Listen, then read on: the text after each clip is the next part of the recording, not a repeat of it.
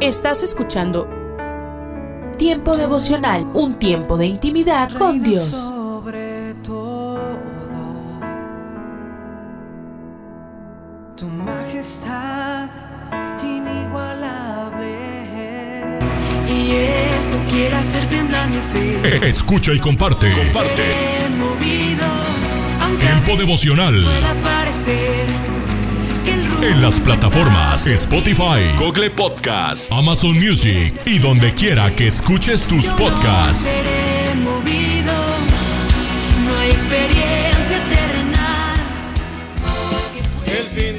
Escucha las emisoras de Rema Radios a través de Tuning y Seno Radio.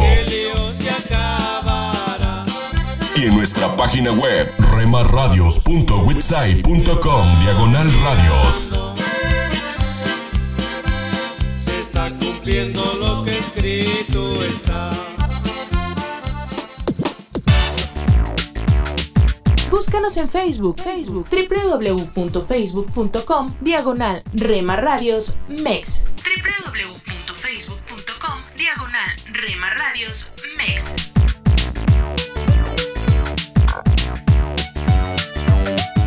Más cerca quiero estar, más cerca quiero estar, más cerca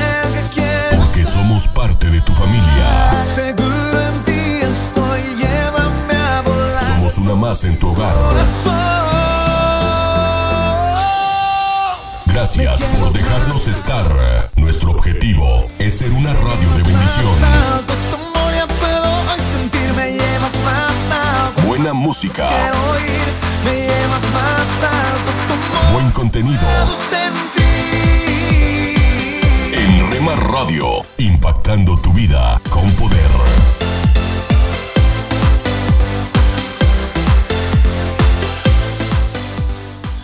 Casa de Oración Santa Fe te invita a sus reuniones. Miércoles 8 pm, domingos 8 am y 11 am. Estamos ubicados. Plaza Santa Fe, Boulevard República de Honduras 104, Interior 9, Hacienda Santa Fe, Tlajomulco de Zúñiga, Jalisco. Casa de Oración Santa Fe, un lugar para adorar.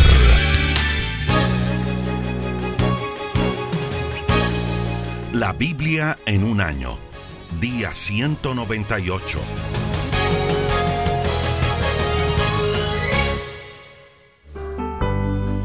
Josué capítulo 22.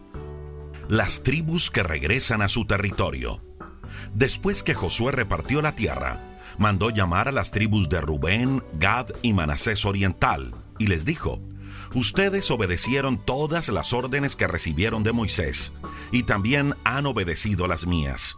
Han tenido mucho cuidado de obedecer todos los mandamientos de nuestro Dios, y siempre han estado al lado de sus hermanos israelitas para ayudarlos.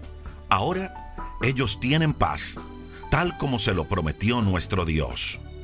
Pueden regresar a los territorios que conquistaron al este del río Jordán, a las tierras que Moisés les dio. Pero no se olviden de cumplir sus órdenes. Amen a Dios y hagan lo que Él quiere. Obedezcan todos sus mandatos y manténganse fieles a Él. Sírvanle de todo corazón y con todas sus fuerzas. Ustedes regresan ahora con muchas riquezas. Les han quitado a sus enemigos vacas, ovejas, oro, plata, bronce, hierro y gran cantidad de ropa. Compartan todo eso con sus familiares. Le pido a Dios que los bendiga y los trate bien. Pueden regresar a sus tierras. Las tribus de Rubén y de Gad dejaron a los demás israelitas en Silo, en la tierra de Canaán, y regresaron a sus territorios. Se fueron a la región de Galaad, que habían conquistado por una orden de Dios recibida a través de Moisés. Moisés ya le había asignado tierras a media tribu de Manasés en Basán, al este del río Jordán.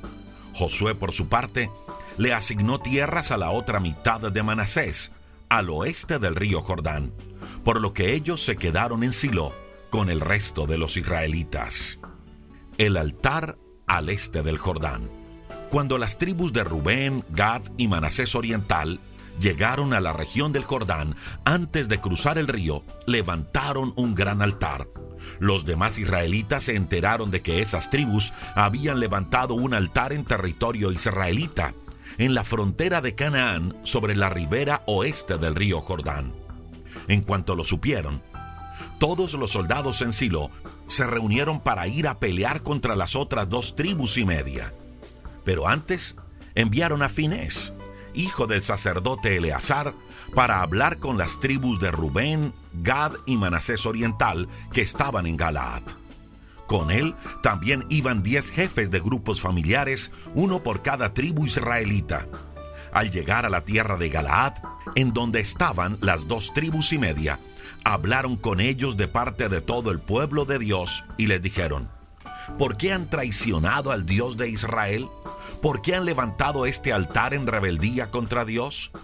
¿Se acuerdan del pecado que cometimos en Peor y de la terrible enfermedad con que Dios nos castigó? Todavía estamos sufriendo las consecuencias. ¿Y ahora van a dejar de obedecerle? ¿No se dan cuenta de que si hoy se ponen ustedes rebeldes, mañana Dios castigará a todos los israelitas? Si les parece que en el territorio que les ha tocado no pueden adorar a Dios, vengan al lugar que Dios ha elegido para adorarlo. Busquen un lugar en nuestro territorio donde puedan establecerse, pero no se rebelen contra Dios. Si se apartan de Él, también nosotros resultaremos culpables. Así que no levanten otro altar aparte del altar de nuestro Dios. No se olviden nunca del caso de Acán, hijo de Serac, que se guardó algo que debía haber destruido y todo el pueblo israelita fue castigado. Acán no fue el único que murió por su pecado. Entonces, las dos tribus y media respondieron, Nuestro Dios es el más poderoso de todos los dioses. Él sabe por qué hicimos esto y queremos que ustedes lo sepan también. Si hemos levantado este altar por rebeldía o para apartarnos de Dios, no nos perdonen la vida. Que Dios nos castigue si lo hemos construido para presentar nuestras ofrendas. Pero no es así. Lo construimos porque teníamos miedo de que algún día los hijos de ustedes les dijeran a los nuestros, ustedes no tienen nada que ver con el Dios de Israel. Dios dispuso que el río Jordán sirviera como frontera entre ustedes y nosotros, los de Rubén y de Gad. Así que no tienen ustedes nada que ver con Dios. Entonces los hijos de ustedes podrían obligar a los nuestros a dejar de adorar a Dios. Por eso levantamos un altar no para presentar ofrendas, sino como una señal para ustedes y para nosotros, para que nuestros hijos sepan que servimos a nuestro Dios y que a Él presentamos nuestras ofrendas. De esta forma, los hijos de ustedes no podrán decirles a los nuestros, ustedes no tienen nada que ver con nuestro Dios. Si esto ocurriera, pensamos que nuestros hijos podrían responder, Nuestros antepasados construyeron un altar igual al de Silo para que se vea que nosotros también lo adoramos y no para presentar ofrendas. Por cierto, que no nos rebelamos contra Dios, ni hemos construido un altar en donde ofrecerle sacrificios, ni queremos reemplazar el que está en Silo. Cuando el sacerdote Finés y los diez jefes escucharon la explicación, quedaron satisfechos. Entonces Finés les dijo, Ahora entendemos que ustedes no se estaban rebelando. Dios ha estado actuando entre nosotros y no nos va a castigar. Después de esto, Finés y los que habían ido con él dejaron a las tribus de Rubén y Gad que estaba en Galaad y regresaron a Canaán para hablar con los israelitas y darles un informe. A los israelitas les pareció bien la explicación de las otras tribus y alabaron a Dios ya no hablaron de salir a pelear contra las tribus de Rubén y de Gad, ni de destruir sus tierras. Esas tribus le pusieron al altar el nombre de testimonio, porque según dijeron, sería para todos un testimonio de que nuestro Dios es el único Dios. Josué se despide de su pueblo. Josué capítulo 23. Hacía mucho tiempo que Dios le había dado paz a los israelitas. Para entonces Josué ya era viejo y mandó llamar a todos los líderes israelitas y les dijo, yo ya estoy muy viejo. Ustedes han visto todo lo que nuestro Dios ha hecho en favor de ustedes con estas naciones. Dios mismo ha luchado por ustedes. Les he dado a sus tribus todo el territorio que va desde el río Jordán hasta el mar Mediterráneo. Esto es la tierra de las naciones que ya hemos conquistado y también la de las naciones que todavía faltan por conquistar. Nuestro Dios nos prometió, yo haré retroceder a sus enemigos a medida que ustedes avancen. Echaré a sus enemigos y ustedes se apoderarán de esas tierras. Y cumplirá su promesa. Echará a las naciones que todavía están en la tierra pero obedezcan fielmente todo lo que está escrito en el libro de la ley de Moisés. No se olviden de nada. No se mezclen con la gente de aquí, que todavía vive entre ustedes. No adoren a sus dioses ni los obedezcan. No juren por esos dioses, ni siquiera mencionen sus nombres. Al contrario, sigan fieles a Dios como hasta ahora, porque a medida que ustedes avanzaban, Él expulsó a naciones grandes y poderosas Nadie ha podido hacerles frente. Uno solo de ustedes puede hacer huir a mil enemigos, porque tal como lo prometió, nuestro Dios pelea por ustedes. Pero solo a Dios deben amar. Solo Él es nuestro Dios. Manténganse fieles a Él. No se mezclen con las naciones que todavía viven allí, ni se casen con su gente. De lo contrario, Dios no expulsará a esas naciones de delante de ustedes, sino que será como una red o una trampa que los hará caer. Dios los usará como un látigo sobre la espalda de ustedes y como espinas en sus ojos.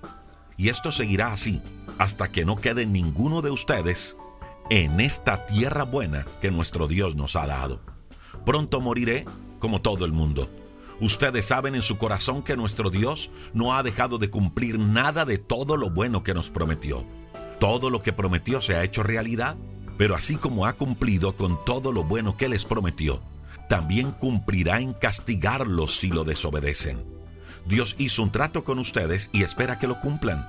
Si ustedes no le son fieles, sino que adoran a otros dioses, Él se enojará y los castigará hasta que no quede uno solo de ustedes en esta buena tierra que nuestro Dios nos ha dado. Josué capítulo 24. Josué reúne al pueblo. Josué hizo reunir en Siquem a todas las tribus israelitas. Llamó a todos los líderes a reunirse frente al santuario. Allí le dijo a todo el pueblo, esto es lo que el Dios de Israel les dice. Hace mucho tiempo, sus antepasados vivían en Mesopotamia y adoraban a otros dioses. Uno de sus antepasados fue Terak, el padre de Abraham y Nahor. Desde ese país conduje a Abraham por toda la tierra de Canaán. Le di un hijo que se llamó Isaac y de él nació una familia numerosa. A Isaac le di dos hijos que se llamaron Jacob y Esaú. A Esaú le di la región montañosa de Seir, pero Jacob se fue a Egipto con su familia. Más tarde envía a Moisés y Aarón para liberar a los antepasados de ustedes pero a los egipcios les causé grandes desastres. De allí hice salir a los antepasados de ustedes y los guié hasta el mar de los juncos. Cuando los egipcios los persiguieron con carros de guerra y caballos, me pidieron que los salvara. Entonces yo puse mucha oscuridad entre ellos y los egipcios, e hice que el mar se los tragara y se ahogaran. Ustedes saben bien todo lo que yo hice en Egipto. Después vivieron mucho tiempo en el desierto hasta los traje a la tierra de los amorreos al este del río Jordán. Los amorreos salieron a combatirlos, pero yo les di la victoria a ustedes y así conquistaron ese territorio. Después Balac, rey de los amonitas, se puso en contra de ustedes y mandó llamar a Balaam. Le pidió que los maldijera, pero yo no se lo permití y él tuvo que bendecirlos. Fue así como los salvé a ustedes. Luego cruzaron el río Jordán y llegaron hasta Jericó. Los de Jericó pelearon contra ustedes y también todos los pueblos de Canaán. Pero yo hice que ustedes los vencieran. No fueron ustedes los que derrotaron a los dos reyes amorreos, sino que ellos huyeron porque yo los hice temblar de miedo. Yo les di a ustedes esas tierras. No tuvieron que trabajar ni edificar ciudades. Ahora viven allí y comen uvas y aceitunas de huertos que jamás plantaron el pueblo renueva su pacto con Dios. Luego Josué añadió, respeten a Dios, obedézcanlo y sean fieles y sinceros a Él. Desháganse de los dioses que sus antepasados adoraban en Mesopotamia y en Egipto y obedezcan solo a Dios. Si no quieren serle obedientes, decidan hoy a quién van a dedicar su vida. Tendrán que elegir entre los dioses a quienes sus antepasados adoraron en Mesopotamia y a los dioses de los amorreos en cuyo territorio ustedes viven ahora. Pero mi familia y yo hemos decidido dedicar nuestra vida a nuestro Dios. El pueblo le respondió, Nunca abandonaremos a nuestro Dios. Jamás seguiremos a otros dioses. Dios puso en libertad a nuestros antepasados. Nos libró de la esclavitud de Egipto. Sabemos de los milagros que Él hizo y de cómo nos ha protegido al pasar por muchas naciones hasta llegar aquí. Dios expulsó a todos los pueblos que estaban en nuestro camino y a los amorreos que aquí vivían. Por eso obedeceremos a nuestro Dios. Josué les dijo, no es fácil vivir para Dios. Él no tolera el pecado ni acepta a dioses rivales y espera que le obedezcan en todo. Si le son infieles, no los va a perdonar. Aunque siempre ha sido bueno con ustedes, se enojará si lo abandonan y adoran a otros dioses los castigará y lo destruirá por completo. El pueblo le respondió a Josué, jamás haremos tal cosa, hemos decidido dedicar nuestra vida a nuestro Dios. Josué les dijo entonces, ustedes mismos son sus propios testigos de que han decidido vivir para Dios. Así es, respondieron ellos. Josué añadió, entonces desháganse de esos dioses que todavía tienen y prometan ser fieles al Dios de Israel. Y el pueblo respondió, nosotros viviremos para Dios y solo obedeceremos sus órdenes. Así fue como aquel día Josué y el pueblo reafirmaron en Siquem su pacto con Dios. En ese pacto se insistió una vez más en las leyes y mandamientos que el pueblo debía obedecer. Josué los escribió en el libro de la ley de Dios. Luego tomó una gran piedra y la colocó debajo del roble que está junto al santuario de Dios le dijo a todo el pueblo, esta piedra que ven aquí es testigo de todo lo que nuestro Dios nos ha dicho. La pongo aquí para recordarles que deben ser fieles a nuestro Dios. Luego Josué despidió al pueblo y cada uno se volvió a su propio territorio. Entierro de Josué, Eleazar y José. Algún tiempo después murió Josué. En el momento de su muerte, este servidor de Dios tenía 110 años lo enterraron en su propio territorio, en Timat Serak, que está en la región montañosa de la tribu de Efraín, al norte del monte Gax. Mientras vivió Josué, los israelitas obedecieron solo al Dios de Israel, su Dios. Después de que murió Josué, el pueblo permaneció fiel a Dios, pero solo lo hizo mientras vivieron los líderes que sabían todo lo que Dios había hecho a favor de ellos. Cuando los israelitas salieron de Egipto, trajeron consigo los restos de José y los enterraron en un terreno de la ciudad de Siquem. Jacob había comprado ese terreno por 100 monedas de plata a los hijos de Amor, padre de Siquem.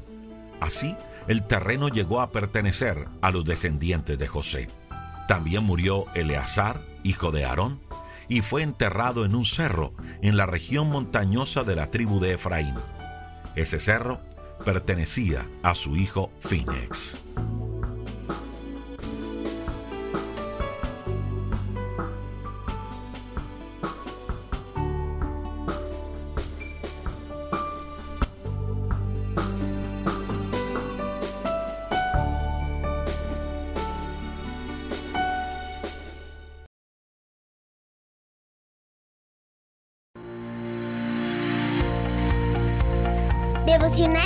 Pastor Constantino Varas de Valdés. ¿Estás permitiendo que el Señor edifique tu familia? ¿De qué maneras? ¿Qué tal? Uno de los fundamentos extraordinarios para tener una familia sólida, fuerte y armoniosa es la participación de Dios con todos sus integrantes. El Salmo 127, versículo 1 declara, Si el Señor no edifica la casa, de nada sirve que los edificadores se esfuercen. Si el Señor no protege la ciudad, de nada sirve que los guardias la vigilen. ¿Por qué tiene tanta relevancia esta porción de la Biblia? Porque Dios no es un acompañante, es el creador de la familia, no es el copiloto, debe ser el piloto que conduce nuestra vida. Cuando damos a Dios el lugar que merece y el que nuestra familia necesita, observarás que aunque estés viviendo adversidad, conflictos familiares, diferencias en el matrimonio o algo inesperado que se presenta y te quita la tranquilidad, la presencia del Señor te da fortaleza y unifica los esfuerzos. Muchos han considerado que la Biblia es un libro religioso. Se debe leer en las iglesias, en días especiales o en eventos importantes, y allí está el error. La palabra de Dios no es un museo para que lo visitemos en vacaciones o por recomendación de algún maestro. La palabra del Señor es tu alimento. Si eres niño y sabes leer, puedes abrir las páginas de la Biblia.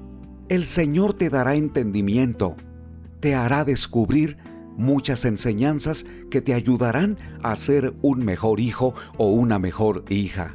Quienes leen con frecuencia la Biblia deben ser cuidadosos en no tomarla a la ligera. Cuando hemos memorizado porciones significativas que nos han ayudado en algún momento importante de nuestra vida, vivimos con el peligro que al pasar el tiempo ya no tenga la misma frescura o el mismo significado. El Salmo 127 fue escrito aproximadamente 950 años antes de Cristo, pero cuando lo leemos cobra vida, porque el Señor inspiró su palabra y hoy día te ilumina para que seas dirigido y conforme a lo que está escrito, tu familia tenga fundamento seguro. Cuando crías a tus hijos con la palabra del Señor, les estás garantizando que sus pasos serán firmes, que sus decisiones serán sabias, porque no existe algo mejor para la familia que lo que Dios ha declarado. Si este día tienes que acercarte a alguien de tu familia para darle un consejo, abre la Biblia y dile al Señor que te dé la palabra oportuna para llevarla al corazón de tus hijos, porque Dios participa, con su espíritu guía para entender y vivir de acuerdo a sus promesas. Tu familia debe ser edificada con la palabra del Señor. No lo hagas de otra manera. Estoy rogando a nuestro Padre Celestial que tu familia sea bendecida, que sigan esforzándose, que no suelten a los integrantes que quieren separarse del hogar. Oren por ellos. Padre Celestial, bendice nuestra casa edifícanos para que nuestros esfuerzos tengan resultados. En el nombre de Jesús, amén. Ánimo. Mañana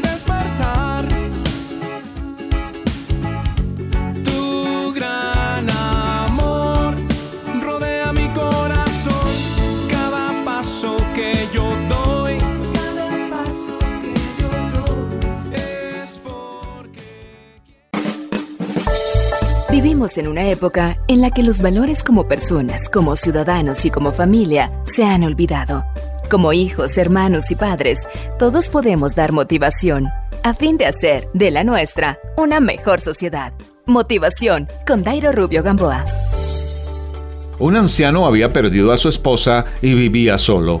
Él había trabajado duramente como sastre toda su vida, pero los infortunios lo habían dejado en bancarrota y ahora era tan viejo que ya no podía trabajar. Las manos le temblaban tanto que no podía nebrar una aguja y la visión se le había enturbiado demasiado para hacer una costura recta. Tenía tres hijos varones, pero ya casados e independizados. Ellos le visitaban solo una vez a la semana para cenar con él. No quieren estar conmigo ahora, se decía. Tienen miedo de que yo me convierta en una carga. Se pasó una noche en vela pensando qué haría y al fin trazó un plan. A la mañana siguiente fue a ver a su amigo el carpintero y le pidió que le fabricara un cofre grande. Luego fue a ver a su amigo el cerrajero y le solicitó un cerrojo viejo. Por último fue a ver a su amigo el vidriero y le pidió todos los fragmentos de vidrio roto que tuviera. Llevó el cofre a su casa, lo llenó hasta el tope de los vidrios rotos, le echó llave y lo puso bajo la mesa de la cocina. Cuando sus hijos fueron a cenar, lo tocaron con los pies y miraron bajo la mesa preguntándose, ¿Qué hay en ese cofre? El anciano respondió, Oh, nada, solo algunas cosas que he ahorrado. Debe estar lleno con el oro que ahorró a lo largo de los años, susurraron. Deliberaron y decidieron turnarse para vivir con el viejo y así custodiar el tesoro. Al fin el anciano padre enfermó y murió. Los hijos le hicieron un bonito funeral pensando en pagar todo con lo que habría en el cofre. Cuando terminó la ceremonia buscaron en toda la casa hasta encontrar la llave y abrieron el dichoso cofre. Por cierto, lo encontraron lleno de vidrios rotos. Los tres hermanos miraron silenciosamente dentro y leyeron una inscripción que el padre había dejado. Honrarás a tu padre y a tu madre. Cada día de nuestra vida hacemos depósitos en el banco de memoria de nuestros hijos. Conoce más en facebook.com. Motivación a la familia. Motivación con Dairo Rubio Gamboa. Escríbenos a contacto arroba motivación a la familia punto org. En apoyo a la familia de América Latina. Salmo 40, versículos 1 y 2.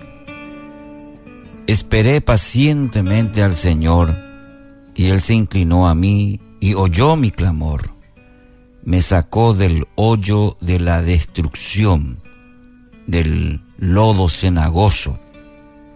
Asentó mis pies sobre una roca y afirmó mis pasos. Es una es un interesante contraste a quien está que nos presenta el salmista en esta imagen. Describe el lugar donde se encontraba, como por ejemplo ahí cita el hoyo de la destrucción, el lodo cenagoso. Interesante la frase. En la nueva traducción viviente lo traduce el foso de la desesperación. La característica del lodo, del fango, ese fango pegajoso, va de la mano de la sensación de desesperación. Quien ha caminado alguna vez por un sendero saturado por las lluvias o intentado de repente atravesar una zona pantanosa, conoce de esto. Eh, ahí por el Chaco, de repente los amigos conocen muy bien el fan, el, lo fangoso, el pantano, lo trabajoso que es avanzar, ¿verdad? Cuando hay lodo. El lodo atrapa los pies, dificulta mucho que uno dé pasos, que dé otro paso. Y cuanto más interesante es que cuando uno intenta eh, avanzar, uno lucha por quitar los pies de ese, de ese lodo, los pies del lugar, más pareciera succionar el barro como si uno estuviese poseído de una fuerza que intenta tragarse a la víctima que ha atrapado. Y es esta la sensación de estar atrapado en el lodo que provoca una absoluta impotencia. Pareciera que uno está destinado a quedarse en ese pantano para siempre. Queda claro que el salmista emplea esta analogía, mm, este ejemplo, para describir una experiencia personal como aquella que frecuentemente debemos enfrentar.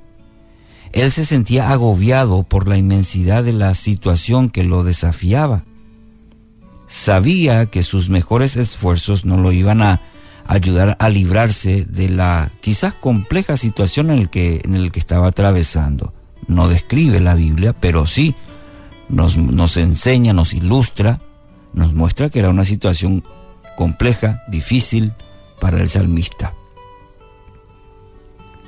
Eh, hay algunas circunstancias que no ceden aun cuando libramos todas nuestras fuerzas, todo esfuerzo que hacemos y no, no cambia la situación.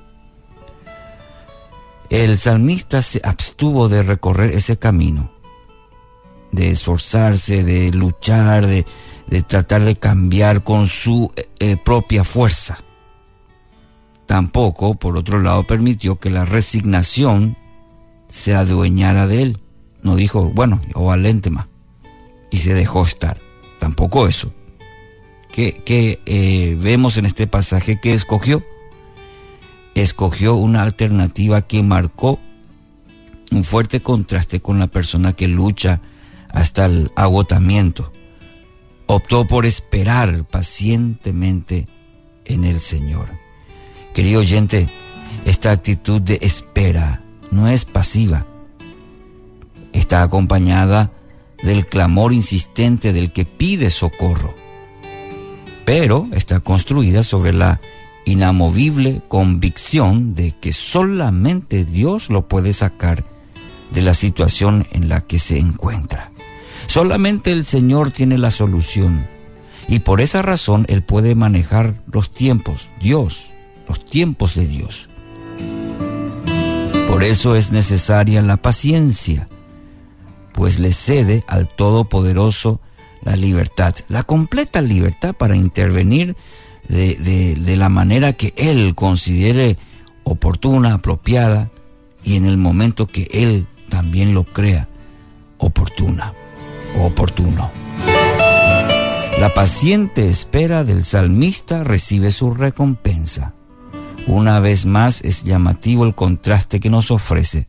La inestabilidad del lodo se ve reemplazado ahora por, el, por la bienvenida de la roca. La firmeza de la roca. Allí esta fatigada víctima encuentra el descanso y encuentra la seguridad que hasta ahora eh, no lo encontraba. Cuando la vida se complica, la respuesta natural es la desesperación. Podría ser que usted esté rondando por la desesperación por la situación complicada. La persona madura, querido oyente, sin embargo, reconoce en estas complicaciones las mejores oportunidades para tomarse de la mano de Dios de madurar, de crecer. Y eso ocurre en la espera, en la paciencia. Aquel que levanta los ojos al cielo y comienza confiado a clamar al único que lo puede librar. Alguien dijo una vez, desarrollar una fe robusta es padecer grandes tribulaciones. He aprendido a tener una fe fuerte al mantenerme firme en medio de las más severas pruebas. Esperé pacientemente al Señor, Él se inclinó a mí y oyó mi clamor, me sacó del hoyo de la destrucción, del lodo cenagoso, asentó mis pies sobre una roca y afirmó mis pasos.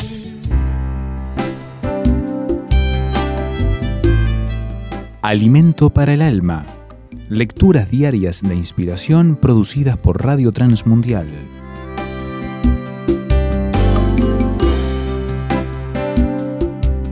Oídos sabios. La lectura de Éxodo capítulo 18 nos muestra el inicio de la carrera de Moisés como conductor y líder del pueblo de Israel a través del desierto. El reto era enorme y Moisés apenas sabía cómo realizar la inmensa tarea. En medio de su agonía existencial lo encontró su suegro, Jethro, cuando vino a visitarlo trayendo al desierto a la esposa y a los dos hijos de Moisés. Como buen observador y persona de experiencia, Jethro se dio cuenta de inmediato que la manera en la que Moisés estaba haciendo las cosas era insostenible. Fue por lo que le aconsejó y le dio un método para organizar el pueblo, que en principio, miles de años después, todavía sigue siendo válido. Moisés puso en práctica la sugerencia de su suegro y de ahí en adelante todo cambió.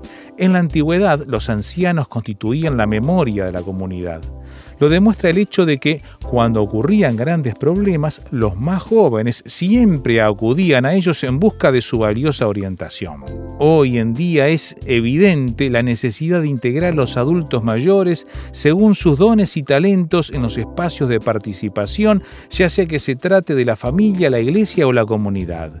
La primera razón para hacerlo es la de valorarlos, valorarlos justamente como personas. Pero también está la ventaja de escuchar sus opiniones cuando se trata de abordar nuevos problemas humanos, que en el fondo ya ocurrieron en el pasado, pues como dice la escritura, nada hay nuevo debajo del sol. La sabiduría tiene voz, pero necesita de oídos. Meditación escrita por Abel Ramírez, República Dominicana.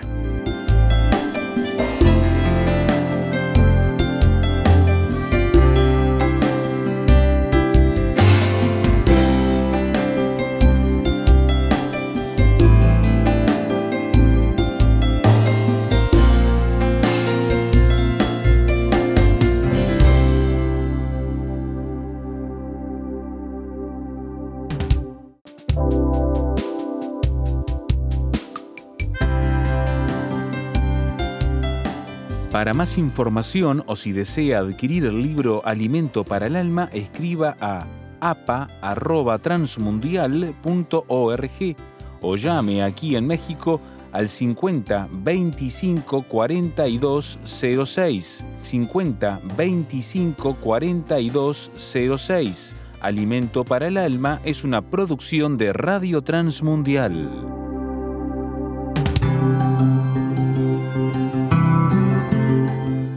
Somos mujeres de esperanza. Unidas elevamos nuestras voces al Señor, orando por nuestro mundo. Padre, da a nuestras líderes discernimiento en las muchas maneras que pueden usar los pequeños aparatos de carga solar para compartir los programas Mujeres de Esperanza en Cabo Oriental del sur de África. Te lo pedimos en el nombre de Jesús. Amén.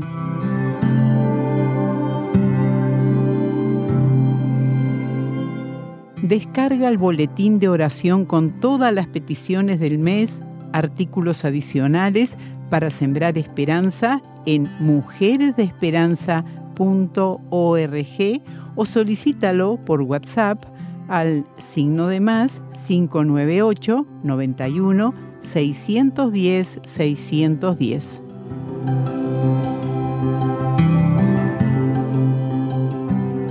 Un minuto con Dios, con el doctor Rolando Aguirre. Hay una frase muy famosa que dice, locura es hacer lo mismo una y otra vez esperando obtener resultados diferentes aunque se le ha atribuido esta frase a Albert Einstein o a otros famosos en la historia, no se ha podido comprobar a bien a ciertas si les pertenece o no. Lo que sí es verídico es su significado. Lo más irónico del asunto es que todos hemos experimentado esa frase en nuestro diario vivir. Muchas veces esperamos cambios cuando no hacemos nada al respecto. Entonces, ¿qué podemos hacer? Lo primero es reconocer que algo no está funcionando. En segundo lugar, debemos estar dispuestos a gestionar algunos cambios y en tercer lugar, intentar implementar dichos cambios por un corto periodo de tiempo para poder experimentar de primera mano resultados diferentes. Por último, debemos recordar que aunque los cambios puedan ser desafiantes, esperar cambios haciendo siempre lo mismo es casi un milagro. Entonces, ¿deseas ver cambios? Haz algo diferente desde el día de hoy. La Biblia dice en Romanos 12.2, no imiten las conductas ni las costumbres de este mundo. Más bien dejen que Dios los transforme en personas nuevas al cambiarles la manera de pensar. Entonces aprenderán a conocer la voluntad de Dios para ustedes, la cual es buena, agradable y perfecta. Para escuchar episodios anteriores, visita unminutocondios.org. Estás escuchando Tiempo devocional, un tiempo de intimidad con Dios. Sobre todo, tu majestad inigualable. ¿Cómo no voy a servirte, Dios, si tú eres todo Escucha y comparte. Comparte. Si estuviera en el fondo del mar, Tiempo devocional. tú me salvarás. ¿Cómo En no las plataformas Spotify, Google Podcast, Amazon Music y donde quiera que escuches tus podcasts. Por amor, mi mejor canción. Solo tú. Escucha las emisoras de Rema Radios a través de Tuning y Seno Radio. Y en nuestra página web remarradios.witsai.com diagonal radios. El justo florecerá como la palmera, como la palmera florecerá. El justo florecerá como la palmera. Búscanos en Facebook, Facebook, www.facebook.com, diagonal Rema Radios MEX. www.facebook.com, diagonal Rema Radios MEX.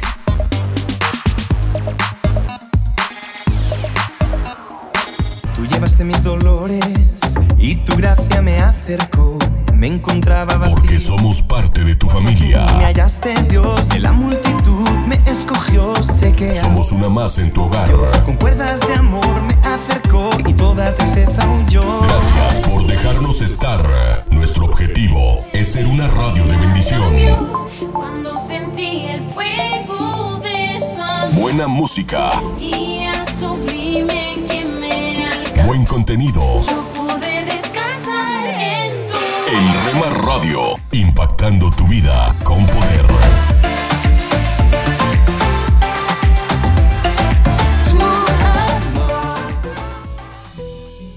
Párate a un lado. Observa el paisaje a tu alrededor. Alza la vista a conceptos eternos. Recuerda que lo esencial es lo invisible a los ojos. Haz una pausa en tu vida. Con Pablo Martini.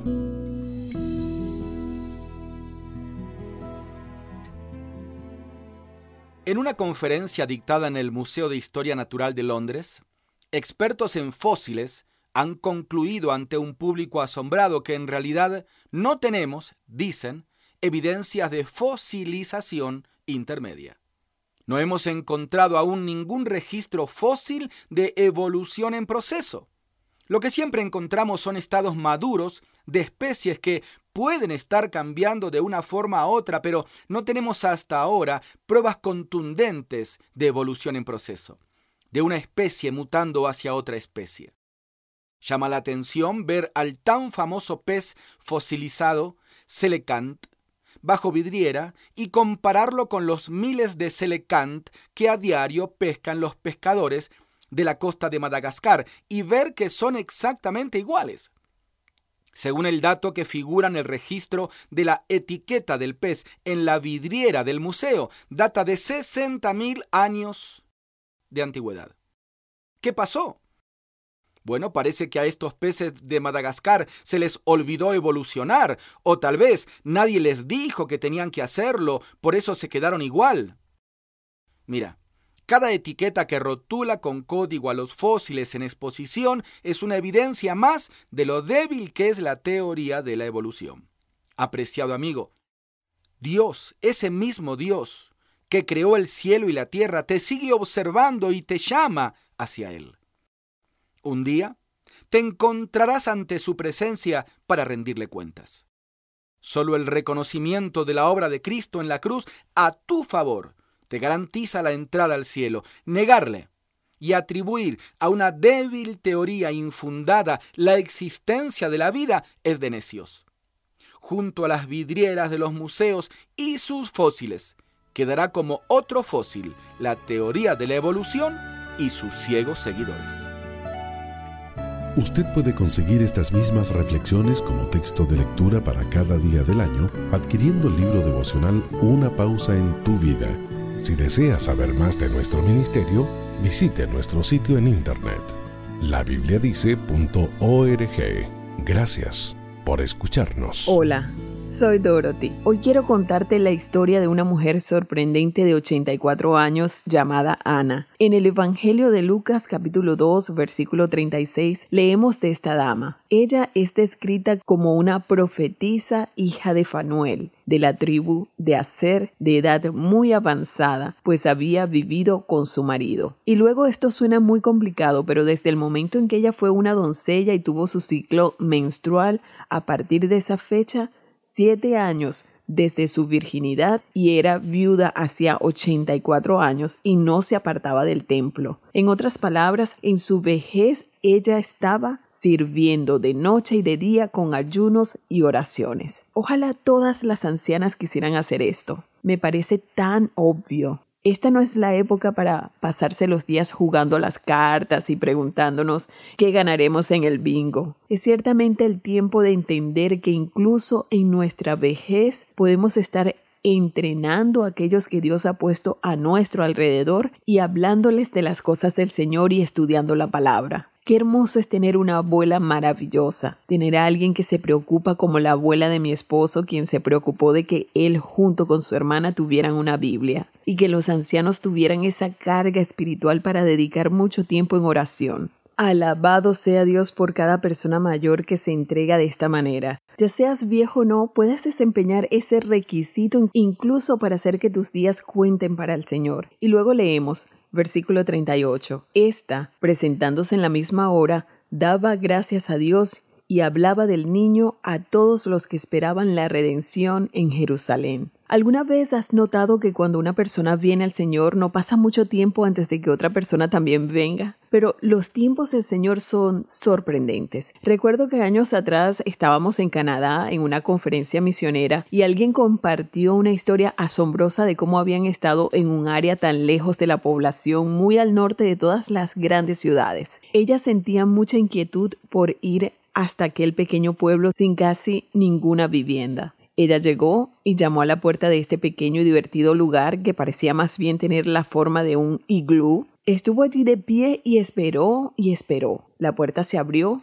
y apareció una señora muy muy vieja. Ella entró en la casa de esa dama y le contó que estaba allí porque había venido para compartirle las buenas nuevas de que el Señor vino a este mundo como un bebé en Belén y que él vivió una vida sin mancha para luego morir en la cruz y llevar la carga del pecado tuyo y el mío y también el de esa anciana. Esta misionera continuó diciendo, pero él no murió simplemente, se levantó de nuevo y y está muy vivo. Y por su espíritu Él quiere venir y vivir en ti. Mientras le compartía esto, aquella amiga misionera se sorprendió al escuchar estas palabras. La anciana de 100 años dijo, yo sabía que algún día vendrías. La misionera dijo, ¿qué quieres decir? ¿Tú no me conoces? No, dijo ella, yo sabía que el gran Dios que creó el cielo y la tierra, que pone las estrellas allí todas las noches, que crea todas las cosas que nos rodean, un día iba a enviar a alguien para que me dijera cómo llegar a conocerlo y vivir con él.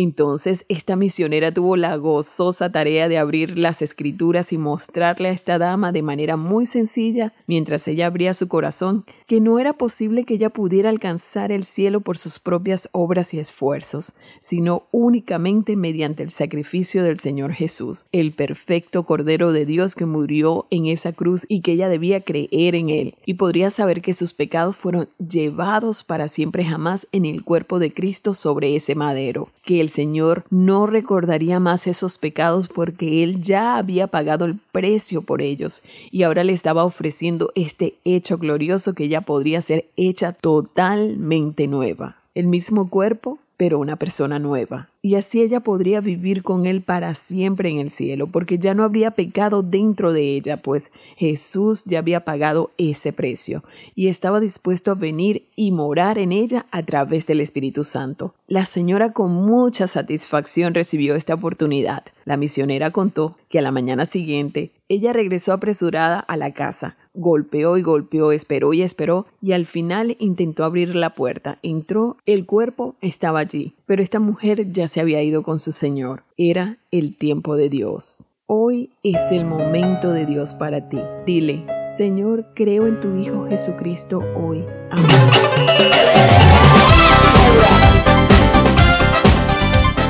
Un momento con Alberto Motesi. Una respuesta práctica a tus interrogantes sobre tu vida y los problemas del mundo moderno. ¿Cuál es la religión verdadera? Es una pregunta que se formula tantas veces como esta otra. ¿Existe realmente Dios? La primera se hace frente al problema que causa la mente común la enorme proliferación de religiones y sectas como hay hoy en nuestra sociedad. La gente no sabe qué hacer. Al parecer, todos los predicadores hablan convincentemente y parecen estar seguros de su posición. La segunda la levanta el hombre pensante al contemplar los progresos de la ciencia o al sentir el influjo de las filosofías materialistas y ateas, o también al ver en el mundo la injusticia, la falta de piedad y las calamidades. Pues mi amiga, mi amigo, existe Dios. Y no solo existe, sino que se ha manifestado y revelado a los seres humanos. Y hasta vivió entre los hombres 33 maravillosos años, porque Jesucristo es Dios hecho hombre y vivió, enseñó, predicó, murió y se fue al cielo de donde también volverá. Pero religión verdadera no hay ninguna. Si por religión entendemos una organización humana y un conjunto de reglas y dogmas que se obligan a creer sin discernimiento. Hay una historia en los evangelios que ilustra esta afirmación con gracia y hermosura. Dijo el Señor Jesucristo que un hombre fue asaltado en el camino por ladrones. Pasó un religioso por su lado y siguió de largo. Pasó un levita, o sea, un intelectual, un maestro, y también siguió de largo. Luego pasó un hombre sencillo, un extranjero, un samaritano, y levantó al herido, curó sus heridas, lo llevó a la posada y lo dejó al cuidado del posadero, pagando todos sus gastos. Este hombre es conocido como el buen samaritano. Y la historia contesta la pregunta, ¿quién es mi prójimo? Bien, mi amiga y mi amigo, analicemos aquí. Primero, la religión es bien poco lo que hace por el que está caído. El sacerdote o el pastor pasó de largo. La intelectualidad, la ciencia, la cultura, tampoco. El levita también siguió de largo. No niego que hay grandes obras religiosas y de cultura que son muy buenas. Asilos, hospitales, orfanatos, universidades, colegios y laboratorios me desmentirían. Sé que hay de todo eso y doy gracias a Dios por ello. Lo que quiero decir es que ni la religión ni la cultura pueden salvar al ser humano caído en la condenación por el pecado. Pero he aquí que pasa el samaritano el hombre bondadoso. Este se compadece del caído y lo atiende, lo levanta, lo cuida, lo sana. Y esto es, mi amigo, mi amiga, lo que Jesucristo hace por nosotros. Es Cristo, el Señor viviente, el único capaz de levantarte a ti y ponerte sano y salvo en el sendero de la vida feliz es tan simple, tan bello, tan extraordinario. Jesús ahora está a tu lado y lo que nadie ni nada pudieron hacer para ayudarte, Él, si tú se lo permites, lo hará. Simplemente porque te ama y tiene un profundo interés en ti. Este fue Un Momento con Alberto Motesi. Escúchanos nuevamente por esta misma emisora. Puedo continuar bendiciendo tu vida. Busca mi página oficial facebook.com barra Alberto Motesi. Solo una voz inspira tu vida, inspira tu vida. Una voz de los cielos, con el pastor Juan Carlos Mayorga. Bienvenidos. El cual se dio a sí mismo por nuestros pecados para librarnos del presente siglo malo conforme a la voluntad de nuestro Dios y Padre. Gálatas 1:4 El mundo te quiere hacer caer. El apóstol Pablo manifiesta el pensamiento perteneciente al Nuevo Testamento del mundo y su relación con el Hijo y la hija de Dios en esta porción de la carta de Gálatas capítulo 1 versículo 4. Allí el apóstol redacta que Jesús se dio a sí mismo por nuestros pecados para librarnos del presente siglo malo conforme a la voluntad de nuestro Dios y Padre. El apóstol emplea la palabra griega aion siglo para referirse al mundo. Aion traduce literalmente edad o período de tiempo, de modo que en el empleo neotestamentario está marcada por características espirituales o morales y algunas veces se traduce por mundo. Entonces, el siglo al que se refiere el apóstol en esta porción es el enemigo mortal de Dios y del creyente y representa todo ese cúmulo emergente de ideas, criterios, principios, conjeturas, ilusiones, estímulos, intenciones, sueños presentes en cualquier instante en el mundo que puede resultar imposible captar y definir con exactitud, pero que conforman el poder más vívido y práctico, ya que tiene que ver con un ambiente moral o inmoral que se inhala a cada instante de la vida para exhalarlo nuevamente de una forma confusa. Así que el apóstol ratifica que este siglo, este mundo, es malo. Amenaza a la relación del Hijo e hija de Dios con su Padre Celestial, al punto que entre tanto se vea forzado a permanecer viviendo en Él, el creyente debe ser preservado de su poder y dominio. Además, expresa Pablo, servidor de Cristo, que este mundo es tan completamente depravado que uno de los más importantes objetivos de la obra redentora de Cristo fue librarnos del presente siglo malo. Y aquí el verbo traducido por librar en griego, exaireo, significa arrancar de un tirón, sacar, rescatar, liberar. Esta palabra establece la tónica de la carta. El Evangelio del Reino es un rescate, la liberación de una condición de esclavitud. Aquí el vocablo señala no un ser alejado del poder que tiene las cualidades morales del siglo presente, sino un rescate de dicho poder. La palabra escogida por el apóstol en esta porción para manifestar el mal es el término más fuerte para expresar la maldad y enseña el mal que no solo busca manifestar su esencia depravada, sino que intenta igualmente seducir a otros a su perversa red. Estamos hablando de una condición donde la persona no solo se contenta con perecer en su propia corrupción, sino que la persona no está satisfecha a menos que corrompa también a otros y los arrastre a la misma destrucción que él, tal y como hace el diablo, Dios de este siglo, mundo.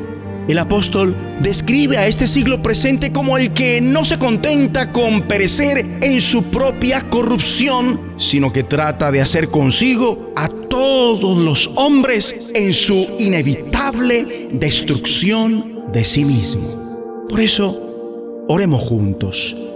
Digan después de mí, Padre Celestial, gracias, porque Jesús se dio a sí mismo por nuestros pecados para librarnos del presente siglo malo, conforme a tu voluntad. Recibimos ahora mismo ese rescate en el nombre de Jesucristo. La voz de los cielos, escúchanos, será de bendición para tu vida. De bendición para tu vida. Muy buenos días a toda la audiencia. Un feliz comienzo de semana, que podamos disfrutar de las bendiciones que Dios nos da. Vamos a, orar pidiendo a Dios que nos guíe en este momento. Padre nuestro, eres tan grande y sin embargo estás siempre buscando a la criatura tuya, a los seres humanos para que se vuelvan a ti y podamos conocerte de veras y podamos gozar de lo que tú has preparado para cada uno de nosotros. Queremos que en este momento nos estés guiando con tu espíritu para que tu palabra pueda ser para bendición de nuestras vidas. Te lo rogamos en el nombre del Señor Jesús y te damos gracias por todo. Amén. Quiero que abramos nuestras Biblias en esta mañana en el Evangelio de Lucas, en el capítulo 14, Ahí encontramos al Señor Jesucristo eh, haciendo muchas cosas, sanando a un enfermo y después hablando de aquellos convidados a las bodas que buscaban los primeros asientos y todas esas cosas que el ser humano siempre quiere hacer, pero el Señor enseña lo que Dios hace para que nosotros podamos tener vida eterna. Y vamos a leer en San Lucas capítulo 14 y versículo 15, donde dice, oyendo esto, las enseñanzas que el Señor Jesús daba, dice, oyendo esto, uno de los que estaban sentados con él a la mesa le dijo, bienaventurado el que coma pan en el reino de Dios. Entonces Jesús le dijo, un hombre hizo una gran cena y convidó a muchos. Y a la hora de la cena envió a sus siervos a decir a los convidados, venid que ya todo está preparado. Y todos a una comenzaron a excusarse. El primero dijo, he comprado una hacienda y necesito ir a verla. Te ruego que me excuses. Otro dijo, he comprado cinco yuntas de bueyes y voy a probarlos. Te ruego que me excuses. Y otro dijo, acabo de casarme y por tanto no puedo ir. Vuelto el siervo hizo saber estas cosas a su señor. Entonces, enojado el padre de familia dijo a su siervo, Ve pronto por las plazas y las calles de la ciudad y trae acá a los pobres, los mancos, los cojos y los ciegos. Y dijo el siervo, Señor, se ha hecho como mandaste y aún hay lugar. Dijo el Señor al siervo, Ve por los caminos y por los vallados y fuérzalos a entrar para que se llene mi casa. Porque os digo que ninguno de aquellos hombres que fueron convidados gustará mi cena. Aquí encontramos este pasaje de la escritura conocido como la parábola de la gran cena y que tantas veces lo hemos leído y meditado en lo que el Señor dice aquí, pero quiero mirar la preparación que está hablando aquí.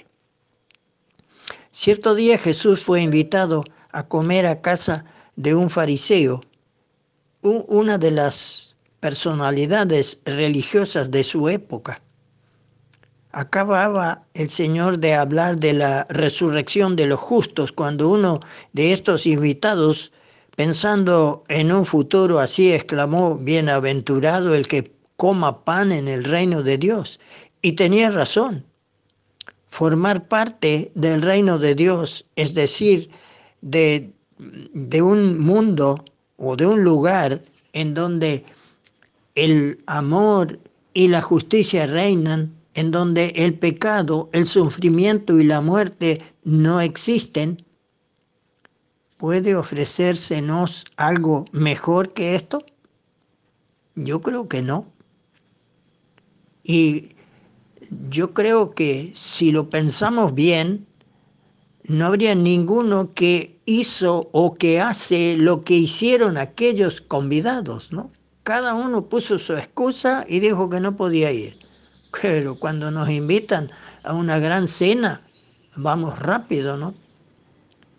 Jesús no contradice esta sabia frase que aquel hombre le dijo, bienaventurado el que coma pan en el reino de los cielos, pero como siempre denuncia la inconsecuencia y falsedad del corazón humano, que cuando Dios lo invita a gozar esa felicidad, se deja desviar por preocupaciones, incluso legítimas.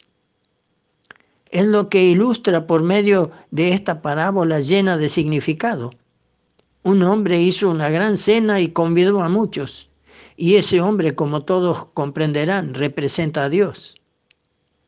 El festín que está preparado al que invita a mucha gente. Él tiene todo preparado. Él hizo todo. Él le dijo, está todo preparado.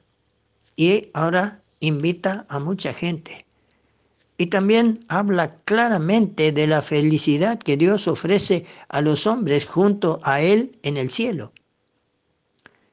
Y lo interesante es ver la invitación que, ese, que este hombre hace. No pone ninguna condición. Todo lo que está preparado procede de la amabilidad de aquel padre de familia que invita. Los invitados no tenían que llevar nada. Él no le dijo que tenían que traer, uno traer el pan, el otro traer la carne para el asado, el otro tenía que traer el vino para tomar o, o, lo que tomaran, las gaseosas que tomaran. No, nada de todo eso. No. Él hace la invitación y dice, ya todo está preparado. Sí, el amor de Dios no ha dejado nunca de buscar el bien de su criatura. Siempre ha invitado a mucha gente. Y hoy todavía invita porque desea compartir su propia alegría. Y permítame que se lo diga. Usted, amable oyente, también está invitado. ¿Pondrá alguna excusa como hicieron aquellos hombres? ¿O irá rápido a esta invitación que Dios hace para todos, para que eh, podamos disfrutar de la bendición de todo lo que Él ha preparado en la casa del Padre, en el cielo, donde estaremos por toda la eternidad. Qué maravilloso amor el de Dios manifestado hacia nosotros. Siempre, siempre buscando al ser humano, siempre. Y el ser humano siempre tratando de esconderse de la presencia de Dios. Lo hizo Adán en el jardín del Edén cuando desobedeció y lo miramos a través de la historia y de todo lo que tenemos relatado en la escritura y siempre el hombre poniendo excusas y queriendo esconderse de la presencia de Dios. Qué tremendo. Cuando nos detenemos a pensar en esto decimos, pero ¿cómo puede ser? Dios preparó todo, Dios invita, Él es el que pagó todo. ¿Y vamos a rechazar esta invitación?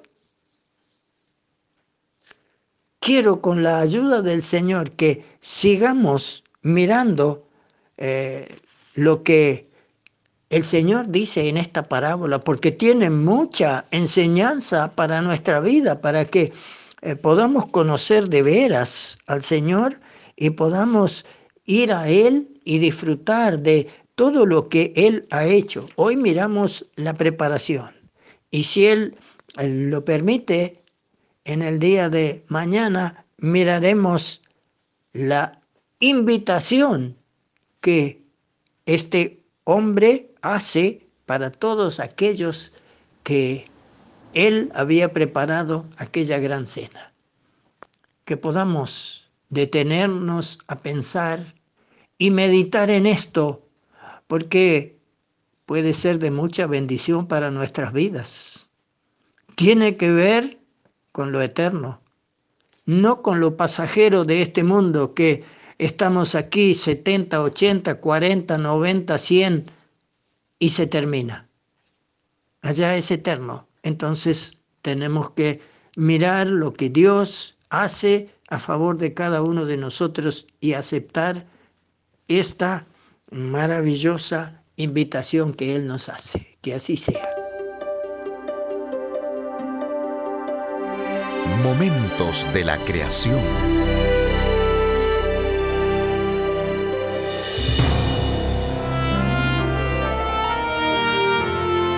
Hola, soy Milton de los Santos. ¿Cuántas lunas tiene la Tierra? A principios del 2020 se descubrió que el campo gravitacional de la Tierra había capturado un pequeño asteroide que había comenzado a orbitar la Tierra. La luna nueva designada 2020 CD3 aparentemente ha estado orbitando la Tierra durante unos tres años. Este objeto tiene aproximadamente el tamaño de un automóvil familiar y orbita una vez cada 47 días. Y los compositores de canciones no necesitan ocuparse todavía con títulos como Azul 2020 CD3 o bajo la 2020 CD3 del amor, pues es probable que la luna nueva no permanezca por mucho tiempo y es más probable que se aleje de la Tierra en unos pocos meses. Esto ha sucedido antes. Un asteroide anterior, el 2006 RH120, fue temporalmente la segunda luna de la Tierra entre septiembre del 2006 y junio del 2007. Dios creó este universo con tantos objetos intrigantes, algunos de los cuales se encuentran en nuestro propio vecindario en el sistema solar. No sé por qué existe 2020 CD3, excepto que esto le agrada a Dios y demuestra su creatividad a través de tales cosas.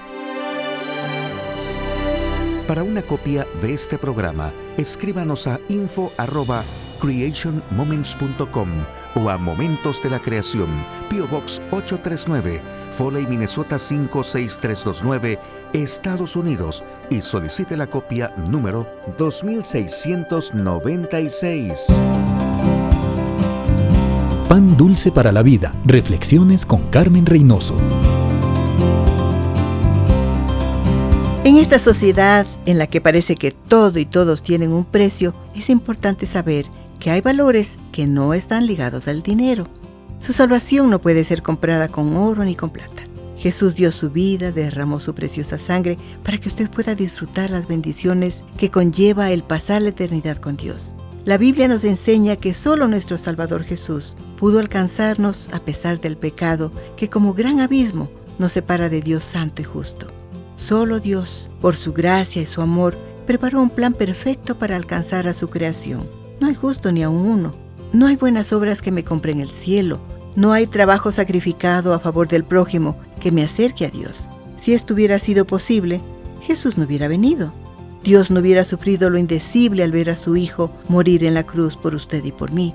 Amigo, la deuda está pagada, pero solo usted puede hacer efectivo ese regalo al aceptar con gratitud el amor de Dios, al confesar sus pecados, pedirle perdón y reclamar en el nombre de Jesús y en su obra admirable en la cruz la cancelación de su deuda. Pan dulce para la vida. Reflexiones con Carmen Reynoso. Estás escuchando Tiempo devocional, un tiempo de intimidad con Dios.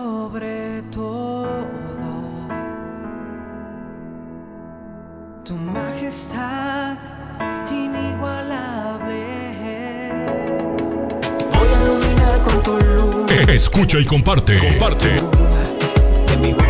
Tiempo devocional.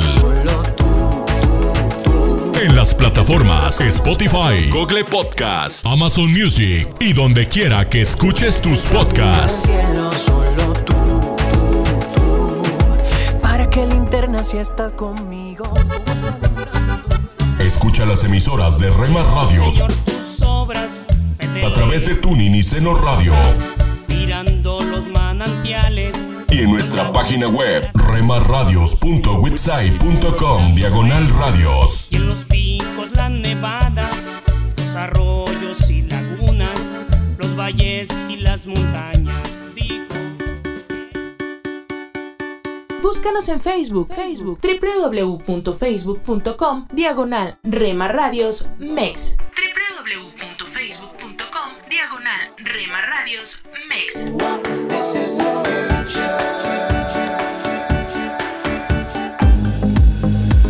Voy a correr a tus brazos. Porque somos parte de tu familia.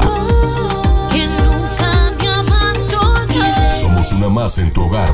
Los sueños que están en tu corazón. Gracias por dejarnos estar. Nuestro objetivo es ser una radio de bendición. Buena música, siempre resplandece buen contenido. a todo el que clamando En Rema Radio, impactando tu vida con poder.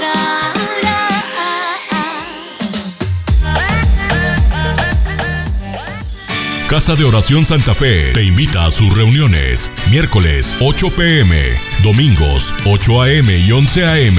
Estamos ubicados. Plaza Santa Fe, Boulevard República de Honduras 104, Interior 9, Hacienda Santa Fe, Tlajomulco de Zúñiga, Jalisco. Casa de Oración Santa Fe, un lugar para adorar.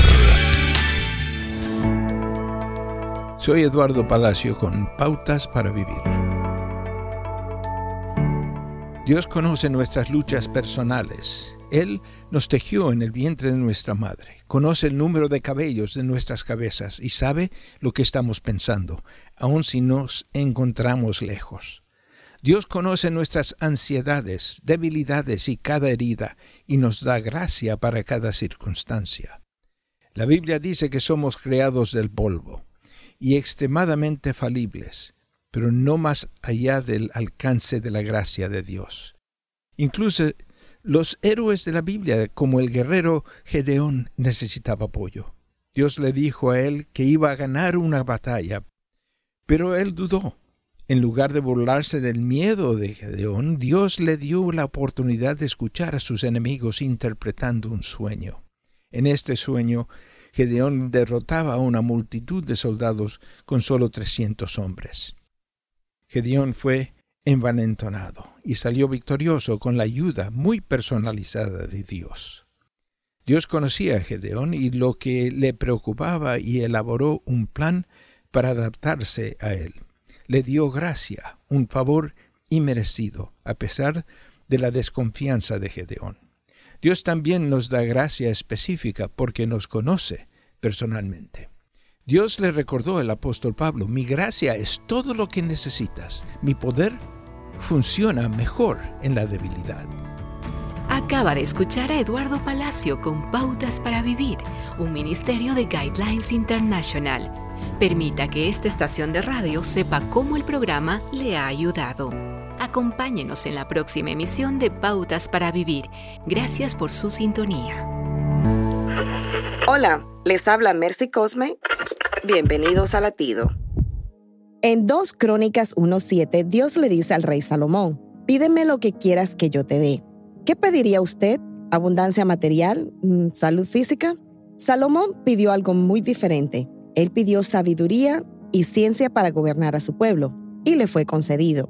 Si bien es cierto que Salomón fue un hombre sabio y gobernó de manera ejemplar, olvidó algo muy importante, gobernarse a sí mismo. Su debilidad por las mujeres lo llevó a inclinar su corazón por otros dioses y como consecuencia perdió su trono. Esto es una gran enseñanza para nosotros. Si Dios te da dones y habilidades, úsalas no solo para tu propio beneficio, ayuda a los demás y enaltece el reino de Dios. Allí es donde está la verdadera sabiduría.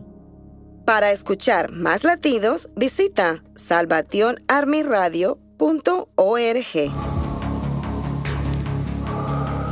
En las nubes de la incertidumbre, el dolor y el desaliento, surge un rayo de esperanza en la voz internacional de la radio de Guillermo Villanueva.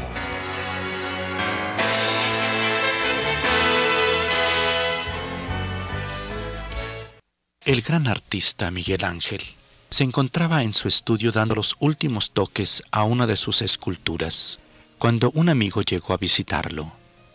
Más tarde el mismo amigo salió y un poco después volvió a visitarlo en su estudio.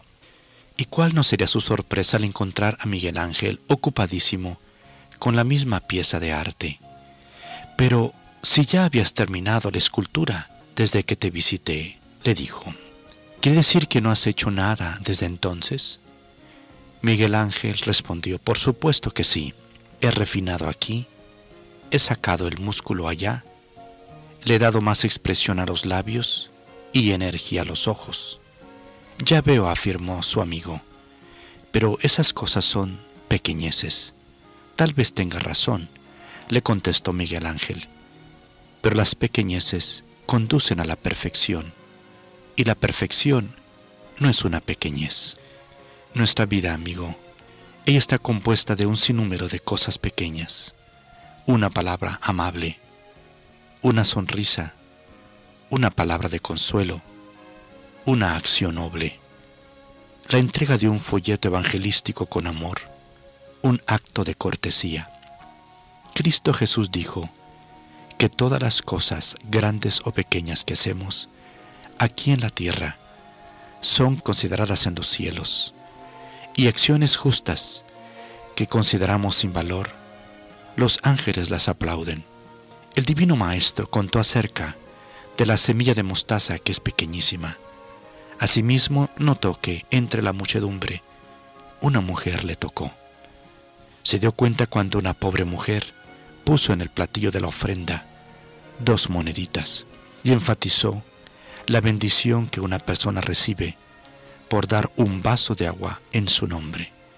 Recordemos pues las palabras de Jesús, y cualquiera que os diere un vaso de agua en mi nombre, porque sois de Cristo, de cierto os digo que no perderá su recompensa.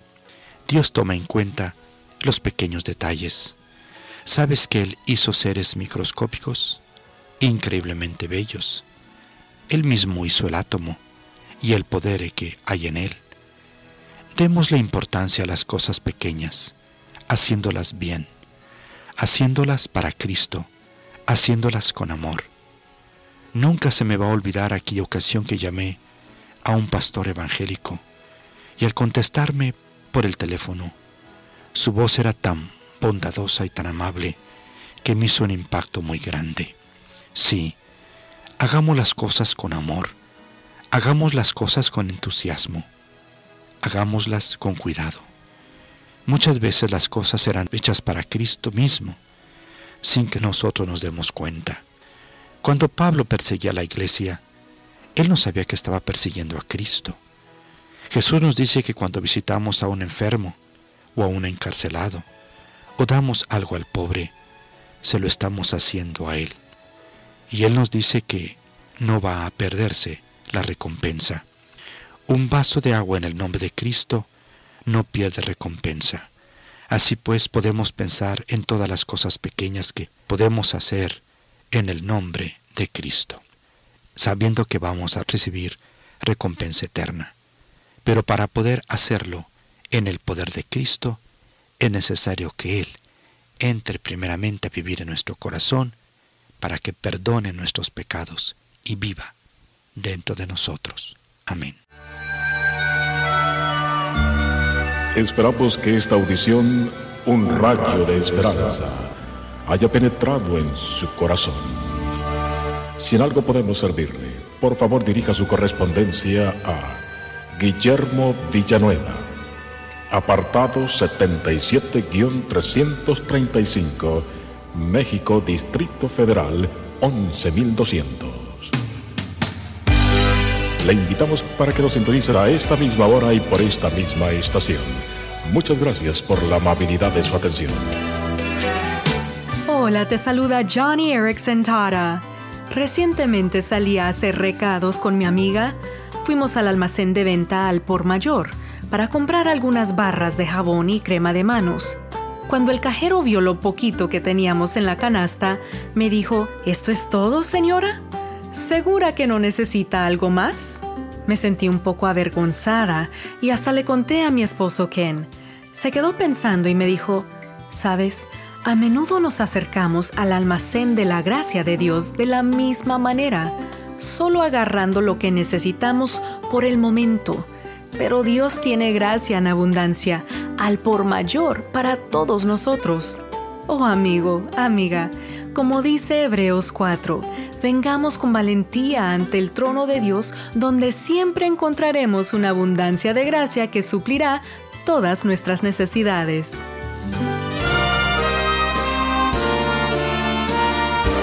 Presentamos La Buena Semilla, una reflexión para cada día del año. La buena semilla para hoy se encuentra en Hechos 16:31. Ellos dijeron, Cree en el Señor Jesucristo y serás salvo. La reflexión de hoy se titula El poder de Dios. Basilio, un levantador de pesas, estuvo en la cumbre de su carrera durante varios años. Luego algunos problemas de salud y accidentes lo detuvieron, por lo que tuvo que dejar el deporte y empezar a trabajar en una empresa. Alex, un cristiano, también trabajaba allí. Un día dijo a Basilio, Te dices cristiano y ni siquiera conoces la Biblia. Este comentario despertó la curiosidad en Basilio. Al llegar a su casa después del trabajo, buscó su Biblia abandonada en una estantería y en pocas semanas la leyó de principio a fin. Incluso pasó una noche sin dormir leyendo la Biblia. Por la mañana, cuando era la hora de ir al trabajo, se le hizo tarde para poder tomar su autobús habitual. Entonces se dijo a sí mismo, Ve de todos modos, llegarás a tiempo. Y oró a Dios, Si realmente existes, muéstramelo hoy. De repente un autobús vacío se acercó y se detuvo inesperadamente. La puerta se abrió para el conocido deportista, y el autobús lo llevó a su trabajo sin que él hubiese pronunciado una sola palabra. Dios acababa de manifestársele. Pronto el mensaje de la cruz tocó el corazón de Basilio, reconoció que era un pecador y por la fe aceptó el perdón de Jesucristo. Entonces se volvió un redimido y un discípulo del Señor. Luego habló a sus colegas de su nueva fe. Más tarde se produjo un verdadero despertar espiritual en la empresa provocado por una simple frase de Alex.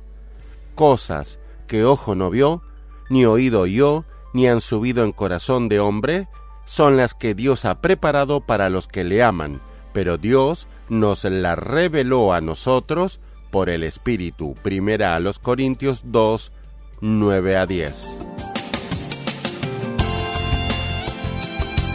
Para escuchar este y otros programas, le invitamos que visite nuestra página web en labuenasemilla.com.ar.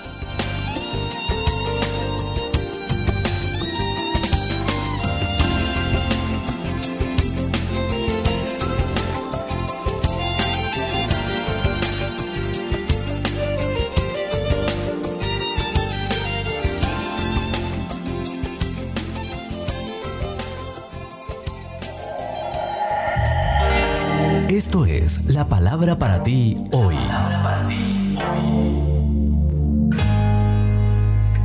Y la palabra para ti hoy es ¿qué hay en un nombre? Todo. Primera de una serie de seis escrita por Bob Gass. En Salmos 83, 18 leemos Que sepan que tú eres el Señor, que solo tú eres el Altísimo sobre toda la tierra. Los israelitas llamaban a Dios Jehová, un nombre que ellos pensaban que era incomunicable e inexplicable. El nombre significa el autoexistente, el yo soy. Él era antes de todas las cosas, el creador de todas las cosas, un ser extraordinario pero aparentemente impersonal e inescrutable. Sin embargo, Dios quería que lo conociéramos de una manera personal, así que añadió en las escrituras cinco títulos reveladores al nombre Jehová. Cinco retratos con palabras para ayudarnos a entenderlo y a relacionarnos con él. Jehová Jireh, Jehová lo proveerá. Abraham estaba a punto de sacrificar a su hijo cuando Dios proveyó un cordero como sacrificio en lugar de Isaac. En respuesta, Abraham llamó a Dios Jehová Jireh, el Señor que ve y provee, pero no solo aplica a Abraham. En el Nuevo Testamento hay muchas referencias homólogas al Señor que ve nuestras necesidades y provee respuestas. Jesús declaró, su Padre Celestial ya conoce todas sus necesidades. Mateo 6:32 como un padre que se preocupa y responde, Dios ve las necesidades de sus hijos antes que ellos y provee la solución. Antes que se gasten sus zapatos, su padre provee unos nuevos. No tienen que suplicar, negociar ni abogar. Y quizá te preguntes por qué no siempre recibes lo que pides. Es porque Dios conoce lo que realmente necesitas. Tú no. Piensa en esto. Es posible que tus deseos sean satisfechos y que tus necesidades reales no sean cubiertas. Recuerda que Jehová Jireh ve tus necesidades y como las ve, Él proveerá para ellas.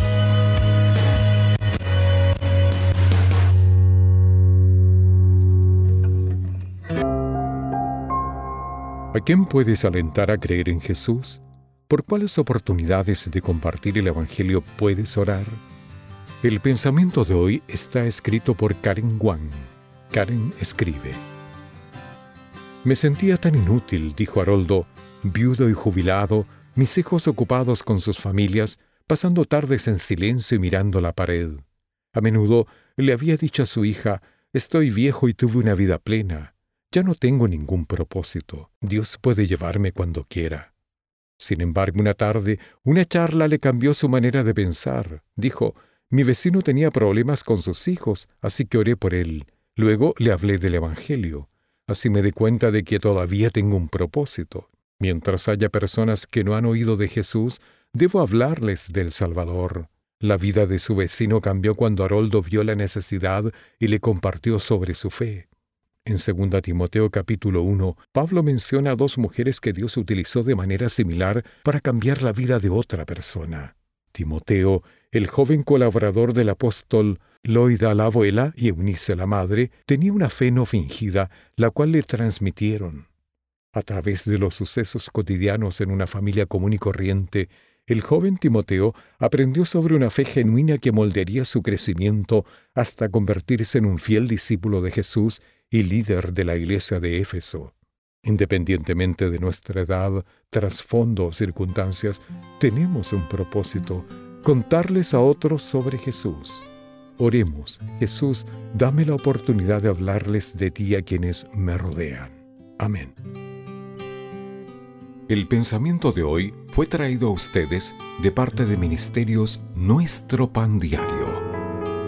Estás escuchando Tiempo devocional, un tiempo de intimidad con Dios. Sobre todo, tu majestad inigualable. Fue tu presencia que cambió mi corazón. Escucha y comparte. Comparte. Tiempo devocional. En las plataformas Spotify, Google Podcast, Amazon Music y donde quiera que escuches tus podcasts.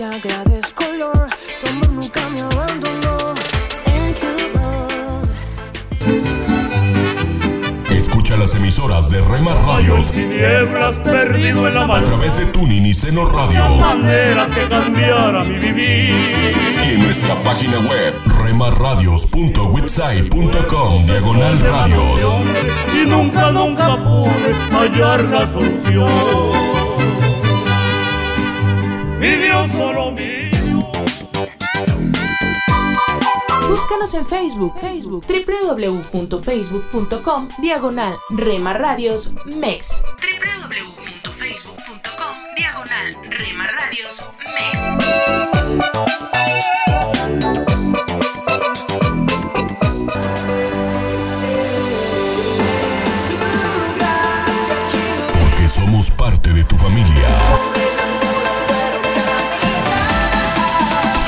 Más en tu hogar.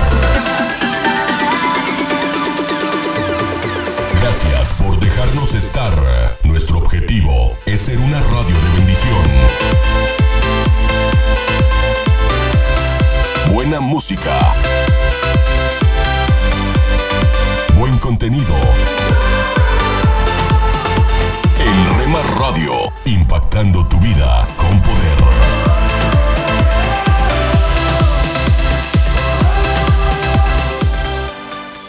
Casa de Oración Santa Fe te invita a sus reuniones. Miércoles 8 pm, domingos 8 am y 11 am. Estamos ubicados. Plaza Santa Fe, Boulevard República de Honduras 104, Interior 9, Hacienda Santa Fe, Tlajomulco de Zúñiga, Jalisco. Casa de Oración Santa Fe, un lugar para adorar.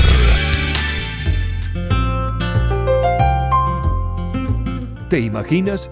Una reflexión del pastor y comunicador José Pablo Sánchez con Esperanza Suárez.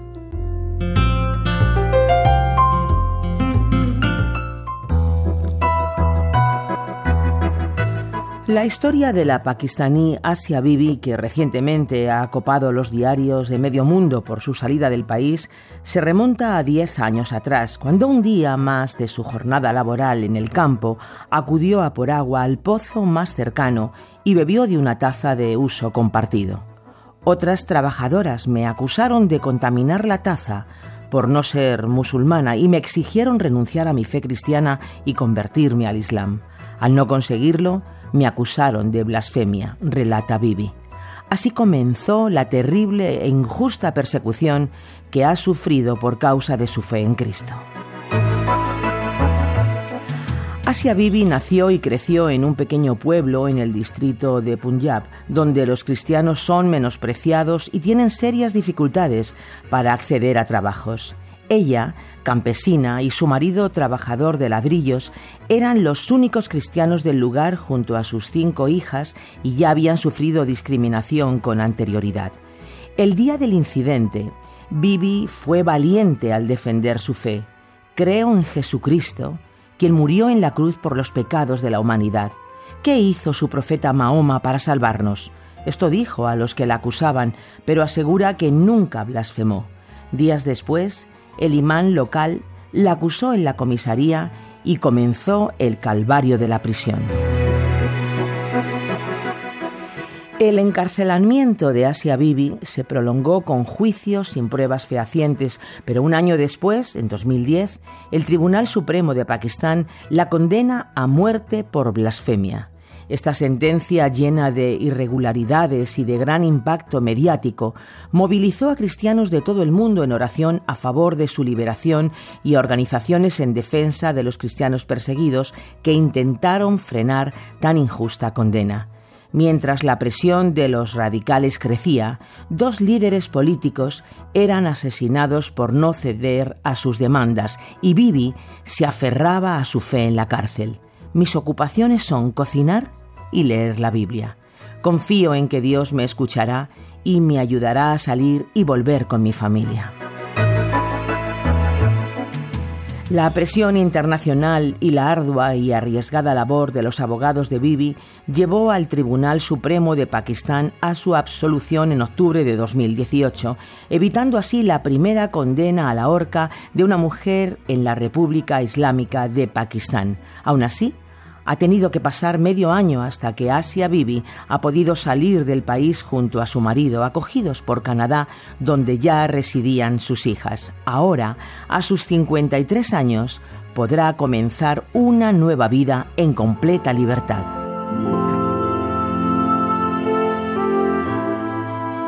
¿Te imaginas ser acusada de blasfemia con mentiras simplemente por odio en un país donde la blasfemia está penada con la muerte?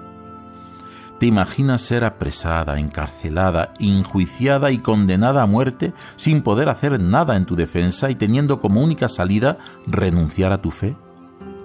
¿Te imaginas que allí en la cárcel, lejos de tu familia, sintiendo que la ejecución de la condena se acerca, tu caso salta a los medios de comunicación y se produce un gran movimiento de denuncia contra el gobierno de tu país y un mayor movimiento de oración de millones de cristianos que piden a Dios por justicia y por tu liberación? ¿Te imaginas que después de varias apelaciones y juicios por fin se hace justicia? Eres liberada de la cárcel y hasta consigues ser rescatada de tu país y del fanatismo que sigue pidiendo tu muerte en las calles. Pues no te lo imagines más, es verdad. La verdad de aquellos que esperan en la agenda y en la soberanía de Dios. ¿Has escuchado ¿Te imaginas? Un espacio producido por Radio Encuentro Radio Transmundial en España. Comunícate a info@radioencuentro.net.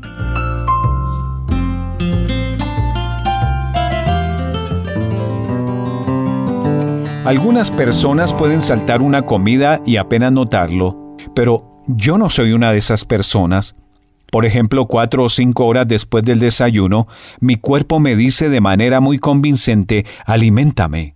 Cuando no comemos regularmente, lo siento y tomo acción. El médico me dice que no tengo nada malo, pero mi metabolismo parece exigir un mantenimiento regular. Y no solamente yo. Quiero decir, la mayoría de nosotros sabe cuándo es hora de volver a comer, ¿verdad? Y por lo general dejamos lo que estamos haciendo para hacer algo al respecto. El hambre no es exactamente pasiva, tú sabes. Ella va tras algo para lograr satisfacerla. Hoy quiero tener una palabra contigo acerca del tema Tu alma hambrienta. El hambre física te dice que tu cuerpo necesita más combustible. El hambre espiritual te dice que tu alma necesita más. Jesús habló de este signo vital de salud espiritual en su Sermón de la Montaña. Ahí es donde encontramos nuestra palabra para hoy de la palabra de Dios y está en Mateo capítulo 5 versículo 6. Bienaventurados los que tienen hambre y sed de justicia, porque ellos serán saciados. Jesús está animando un hambre santa por una vida cada vez más libre de pecado, haciendo las cosas cada vez más a la manera de Dios tiende a haber un problema con este tipo de apetito para las personas que ya son más justas que muchos a su alrededor. Tiendes a contentarte donde estás. Quiero decir, eres más amable que la mayoría de la gente, ¿verdad? Si no eres culpable de tantos pecados obvios que en general se consideran realmente sucios, y en especial si pasas mucho de tu tiempo obrando para Dios. Es demasiado fácil para la gente agradable como tú y como yo perder la pasión que nos impulsa a ser más santos. Y eso es un trastorno del apetito espiritual. Si te has vuelto relativamente pasivo con respecto a tu búsqueda de un nivel más alto, de santidad personal, entonces no eres uno de los que Jesús describió como hambrientos y sedientos de justicia. Porque el hambre te hace dejar de hacer lo que estás haciendo y perseguir algo que satisfará tu apetito. El hambre es activa, no pasiva. Cuando tenemos hambre, buscamos algo para comer. Cuando tienes hambre de justicia, buscas a Dios para que te dé más. Comienzas con una oración constante. Señor, dame pasión por una mayor santidad para ser más como tú. Necesito estar hambriento por el siguiente nivel para hacer todo lo que quieres que sea. Eso significa pedirle a Dios que te muestre los pecados que pueden estar escondidos bajo tu apariencia realmente decente, los motivos egoístas, la impaciencia, el espíritu crítico, el espíritu celoso, el prejuicio, el orgullo, esa terquedad, esa insistencia en hacerlo a tu manera, esas formas como manipulas a la gente, la amargura, la ira, los pensamientos lujuriosos. Dios puede haber sacado de tu vida las bolsas obvias de basura hedionda, pero ahora Él quiere comenzar a renovar la descomposición en la estructura de la casa de tu corazón, los pecados más sutiles que otros tal vez no pueden ver, pero que te impiden experimentar la plenitud de la bendición, el gozo y la paz de Dios. En otras palabras, todavía no está ni cerca de ser lleno Necesitas tener hambre y sed para estar más libre de pecado, más como Jesús, para ser lo que Jesús llamó lleno. Tal vez te detuviste con los aperitivos o solo algunas cosas ofrecidas en el buffet de la justicia de Dios. Y como estás más avanzado que la mayoría de las personas que te acompañan, te has detenido donde estás. Pero hay mucho más. Dios te ha hecho para más que esto quiere servirte mucho más de lo que hayas probado antes.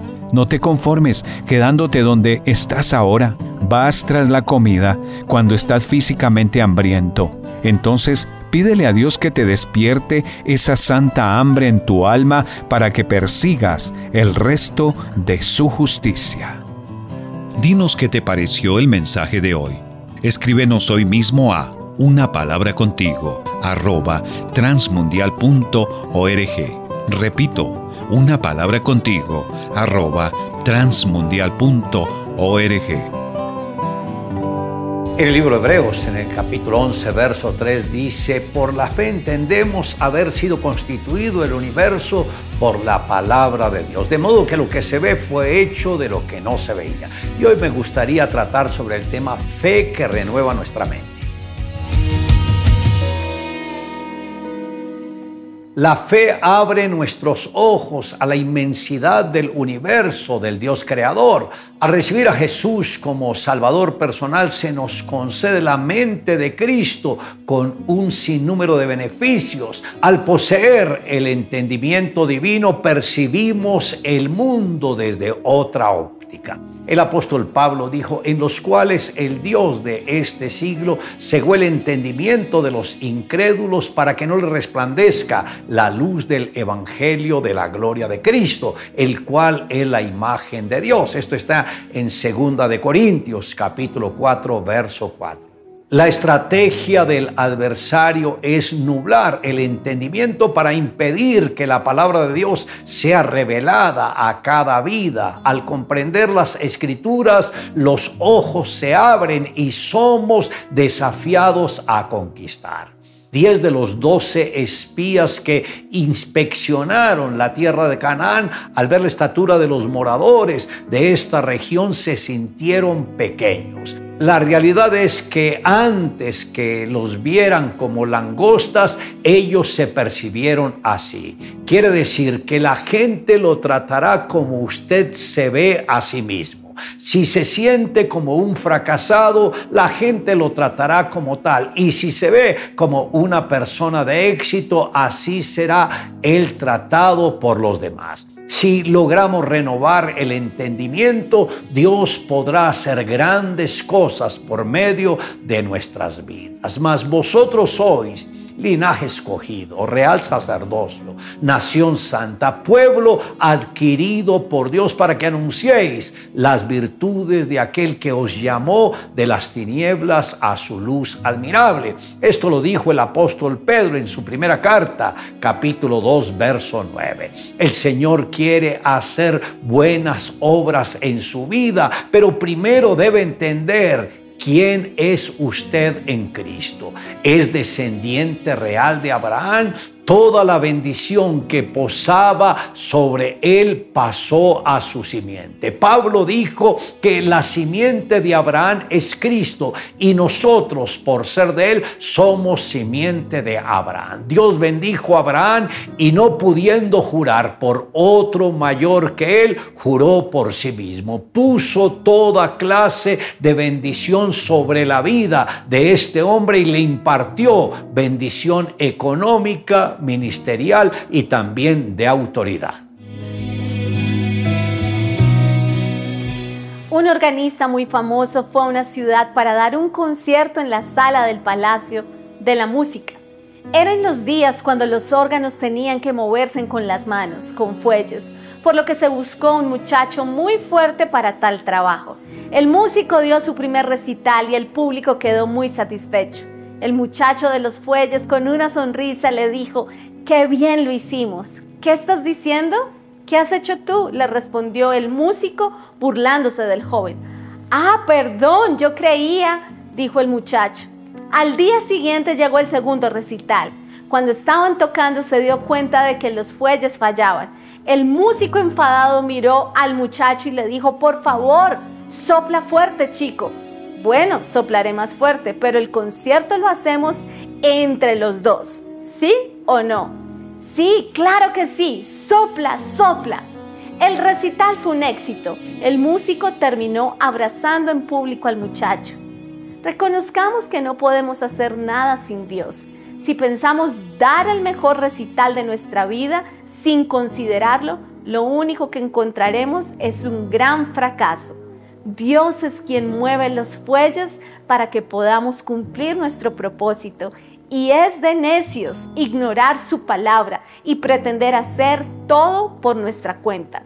Reconoce a Dios en todos tus caminos y permite que Él te guíe para que puedas ver cómo todo lo que haces es prosperado y alcanzarás el propósito con el que fuiste creado. Le invito a que me acompañe en la siguiente oración. Amado Dios, gracias por extender tu misericordia a cada uno de nosotros. Gracias por la obra redentora. Gracias por la fe que pusiste en nuestros corazones, porque de esta manera pudimos entender todo lo que tú has hecho por nosotros. Pudimos entender que tú eres el creador de todo el universo, pero también el que entregó a su propio Hijo por nuestra redención. Señor y Dios y nuestro Padre, gracias por redimirnos, por extender tu misericordia con nosotros y por hacernos hijos tuyos. Te amamos Dios en Cristo Jesús. Amén. Declare juntamente conmigo, por la fe entendemos haber sido constituido el universo por la palabra de Dios, de modo que lo que se ve fue hecho de lo que no se veía. Un mensaje a la conciencia un momento de reflexión en la vida diaria. Escúchelo hoy en la voz de Carlos Rey. Nació en Cartagena en 1784. Solo tenía ocho años de edad cuando su padre lo mandó a Cádiz para que se educara con sus influyentes tíos. Allí en Cádiz se relacionó con bastantes jóvenes americanos de distinción, entre ellos José de San Martín. Cuando murió su padre, retornó a Santa Marta, a donde su padre se había trasladado a raíz de los sucesos del 11 de noviembre de 1811. Quiso la suerte que allí el bárbaro de la Batut, suponiendo que el joven era realista como su padre, lo mandara preso para Cartagena y lo metiera en la Inquisición. Con el cambio de los vientos políticos, quedó en libertad y se fue para Jamaica, desde donde partió para Londres a fin de trabajar como secretario en pro de la causa de la independencia. Poco después, el general San Martín, que lo recordaba y apreciaba sus habilidades, se lo llevó para Chile, donde en breves meses lo nombró ministro de Relaciones Exteriores. De allí San Martín se lo llevó para el Perú para que fungiera primero como ministro de Gobierno y luego como ministro de Relaciones Exteriores. Del Perú volvió a Londres, donde por largos años redactó con Andrés Bello el Repertorio Americano, un periódico que se difundía por todo el continente. Durante la dictadura y bajo la protección del Libertador, regresó a Colombia, donde el general Urdaneta lo nombró ministro de Relaciones Exteriores. Cuando murió Bolívar, fue exiliado pues era partidario del sistema monárquico de gobierno y hasta apoyó la constitución bolivariana en 1829 en su libro titulado Meditaciones colombianas. Pero el general Juan José Flores aprovechó aquel exilio para designarlo ministro de Hacienda del Ecuador y posteriormente ministro diplomático del Ecuador en Chile. Finalmente fue exiliado también de Chile y se refugió en México, donde murió. Se trata de don Juan García del Río, uno de esos hombres asombrosos que solo producen las grandes crisis y revoluciones. He aquí su parodia del Padre Nuestro, conocida como el Padre Nuestro Patriota. Padre nuestro que estás en Madrid, bien detestado sea tu nombre Acábese muy pronto tu reinado, no se haga tu voluntad ni en esta tierra ni en otra alguna. Déjanos nuestro pan cotidiano, perdónanos los deseos que tenemos de ser libres, así como nosotros perdonamos a los que nos han sacrificado en tu nombre. Y no nos hagas sentir más tu opresión, sino líbranos, Señor, para siempre de ti y de los tuyos. Amén. Ahora bien, si esta parodia de García del Río nos lleva a reflexionar sobre el Padre Nuestro original, de modo que le agradezcamos a nuestro Padre Celestial su reinado democrático en nuestro corazón, el sustento diario, el perdón de nuestras deudas, la protección contra el mal y la libertad física y espiritual, entonces se habrá cumplido el propósito de Jesucristo al enseñárnoslo de que al orar no hablemos solo por hablar. Si aún no se ha suscrito para recibir un mensaje a la conciencia a diario por correo electrónico, le invitamos a que ingrese a conciencia.net y se suscriba hoy mismo. En ese sitio se encuentran todos los mensajes difundidos desde el año 2004. Hoy, en Ecos del Pasado. No exaltemos al hombre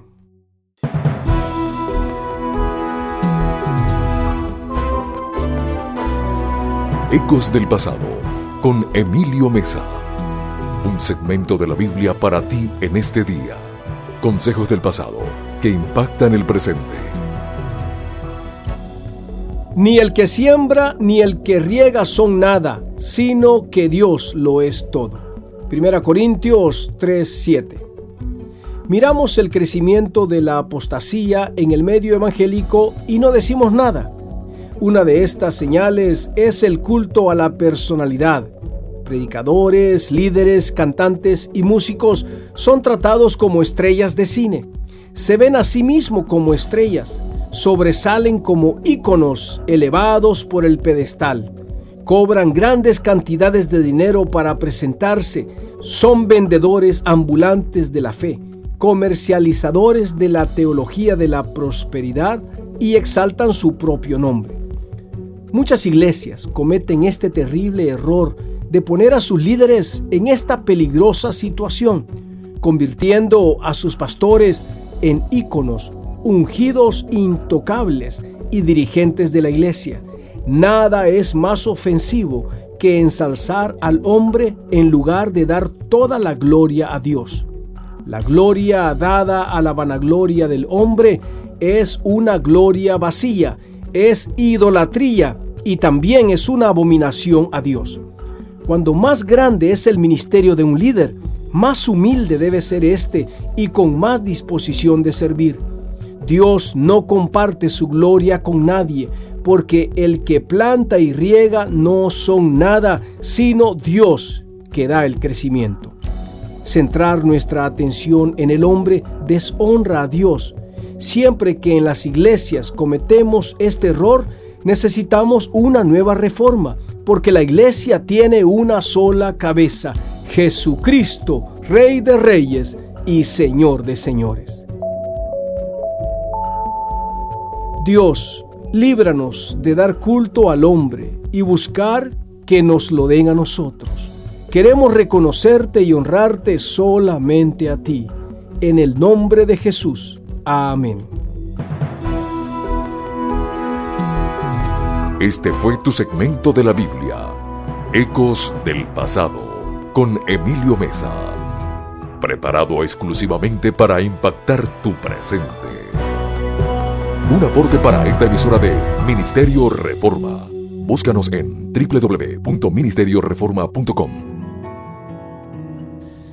Quiero usar este tiempo para decir que la verdadera paz y la verdadera seguridad, porque hoy se hablan mucho en esos términos, y la verdadera esperanza proviene de la persona de Dios. Si mi estabilidad dependiese de cosas externas, entonces tengo una estabilidad muy frágil, muy cambiante. Me gusta lo que decía el salmista en el Salmo 91. Diré yo a Jehová, esperanza mía y castillo mío. Mi Dios en quien confiaré. Y sigue diciendo, Él te librará del lazo del cazador, de la peste destructora, con sus plumas te cubrirá, debajo de sus alas estarás seguro. No temerás el terror nocturno, dice el verso 5, ni saeta que vuele de día, ni pestilencia que ande en oscuridad, ni mortandad que en medio del día destruya. Esta es la paz amable oyente, que experimenta una persona, no he leído, pero el contexto de este capítulo es el verso 1, la persona que habita en la presencia de Dios. ¿Mm? No es el que visita, es el que habita, el que toma la decisión de poner toda su confianza en Él. Aquí dice, diré yo a Jehová, esperanza mía y castillo mío, mi Dios en quien confiaré. En estos tiempos, y ya desde el 2020, ¿no? este, mucha gente ha entrado en pánico, ha entrado en psicosis, en temor, en, en, un estado de inestabilidad, ¿verdad? Hay muchos que dicen de que detrás de todo esto está el nuevo orden mundial que precisamente quiere crear este tipo de ambientes porque hay un objetivo detrás, ¿verdad? Eh, Y si ese es el caso, bueno, han cumplido con el objetivo, ¿no? Porque mucha gente entró en pánico en este tiempo de dos años y todavía algunos continúan en ese estado. Cuando la palabra de Dios nos dice de manera clara de que no estemos afanosos absolutamente por nada. ¿Mm? Una cosa es hacer lo que tenés que hacer y otra cosa es estar afanado y preocupado. Otra cosa muy distinta es hacer lo que tenés que hacer con un espíritu tranquilo y sosegado. ¿Mm? Pues yo hoy anoto en una agenda lo que tengo que hacer, hay varias cosas que tengo que hacer y lo voy a hacer con orden, con disciplina, pero con un espíritu tranquilo, sosegado, no ansioso, no inquieto. Porque la palabra de Dios es clara, pues. Por nada, por nada estéis afanosos. El afán es un estado de inquietud, es un estado de eh, lo contrario al sosiego, a la paz. Si no sean conocidas vuestras peticiones delante de Dios, en toda oración y ruego con acción de gracias. Y escucha el verso siguiente, y la paz de Dios, que sobrepasa todo entendimiento, guardará vuestros corazones y vuestros pensamientos en Cristo Jesús. La paz de Dios va a venir como resultado a que vos digas no al afán, sí al estar en oración en todo momento, presentándole mis pedidos que de pronto quieran inquietarme en el día y no olvidándome de las acciones de gracias. Y esto va a traer como resultado la paz que sobrepasa todo entendimiento. Hay un texto muy lindo que también se encuentra en el Salmo 55, 22 y dice, deja tus preocupaciones al Señor y Él te mantendrá firme. Nunca, interesante esta palabra que utiliza, nunca dejará que caiga el hombre que lo obedece. Hoy quiero animarte con estas palabras. ¿eh? No vayas a caer en la desesperación en la cual mucha gente está. Para mucha gente, y creo que para nosotros los hijos de Dios también en cierto sentido, está difícil ¿no? la vida. Hoy se habla mucho en términos de inflación, sube esto, sube aquello. ¿Y cuál es el pronóstico eh, a mediano plazo y también a largo plazo, es que las cosas irán empeorando. Eso es lo que dicen los analistas en lo económico y siempre nos vamos encontrando este tipo de informaciones. No te desesperes. No te desesperes. Usa el recurso que tenés, que es la oración, la acción de gracias, el permanecer en la voluntad de Dios, obediencia, sabiendo de que él no va a permitir que caiga ningún hombre, ninguna mujer que a Él lo obedece. Y claro, hacer lo que tenés que hacer también. Trabajar, ahorrar en la medida de las posibilidades, buscar una manera de invertir algo, eh, prepárate, ¿por qué no? Pero tranquilo, tranquilo. Todo lo que estamos pasando a nivel país y a nivel mundial es una excelente oportunidad que vos como hijo de Dios tenés de marcar la diferencia. Jesús dijo a sus discípulos, ustedes son la sal y la luz. Y ambas cosas marcan muy bien la diferencia. ¿eh? La luz marca una diferencia en una habitación oscura y la sal lo mismo. Que hoy cuando estés allí en el trabajo, la gente note una paz inquebrantable en vos. Que note el gozo del Señor, el cual es nuestra fortaleza. Si eso la gente ve en vos, y eso les va a llamar la atención. Y hasta puede que te pregunten, ¿por qué estás tan tranquilo? Cuando otros están desesperando, vos estás siempre sereno, sosegado. Y bueno, esa curiosidad te abre toda la puerta para hablarle de tu relación con Jesús. Así que que Dios te ayude y que vos puedas ser un instrumento de paz instrumento de paz. Amén.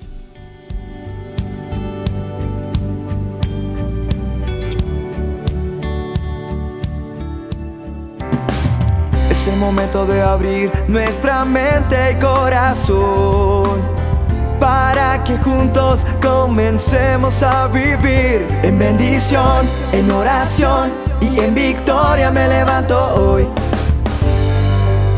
La dosis diaria con William Arana.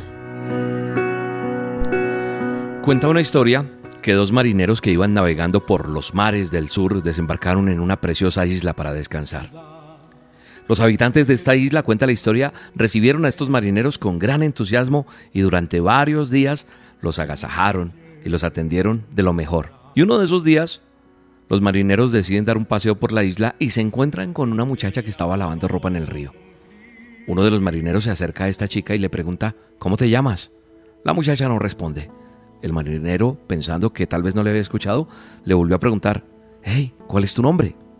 La muchacha se gira y le dice, lo siento, no puedo hablar contigo sin estar casada antes. Entonces me casaré contigo, respondió el marinero.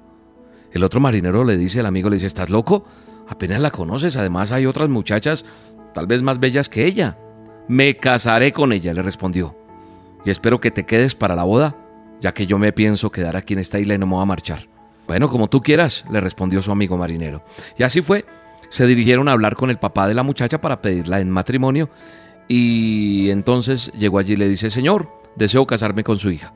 El padre se muestra encantado y le dice, mire forastero, si te quieres casar con una de mis hijas tendrás que pagarme una dote de nueve vacas. ¿Con cuál de mis hijas quieres casarte?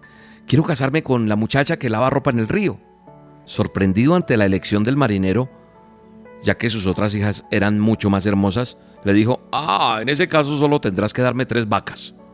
El marinero le replicó, te voy a pagar las nueve. Y así fue. El marinero se casa con la muchacha que lavaba ropa en el río y su amigo se queda a presenciar la boda para posteriormente zarpar de nuevo. Pasado un tiempo, el marinero amigo que sí se había ido volvió a la isla y decidió ir a visitar a su amigo. Sentía curiosidad por saber cómo le iban y cómo estaban pasándola y si seguía casado. Al llegar a la isla, ve un grupo de hombres y mujeres que iban cantando y bailando por la calle. En el centro de esa algarabía iba una mujer hermosísima con el cabello adornado con unas flores. Se detuvo para contemplar la imagen y sobre todo la belleza de esta mujer. Al cabo de un rato encuentra a su amigo. Se saludan con gran entusiasmo y el marinero le pregunta si seguía casado. Y le dice, por supuesto. De hecho, te habrás cruzado con ella en el camino. El marinero no recordaba haberse cruzado con ella. Sí, hoy es su cumpleaños y estaba celebrándolo. Estaba por la calle, por donde tú venías. ¿Era la mujer que iba en el centro bailando? ¿Cómo es posible? Esa mujer no se parece en nada a la muchacha que yo conocí cuando tú te casaste con ella. ¿Cómo así? Porque es tan hermosa. Y él le contesta, muy sencillo. Me dijeron que valía tres vacas y yo la traté como si valiese nueve vacas.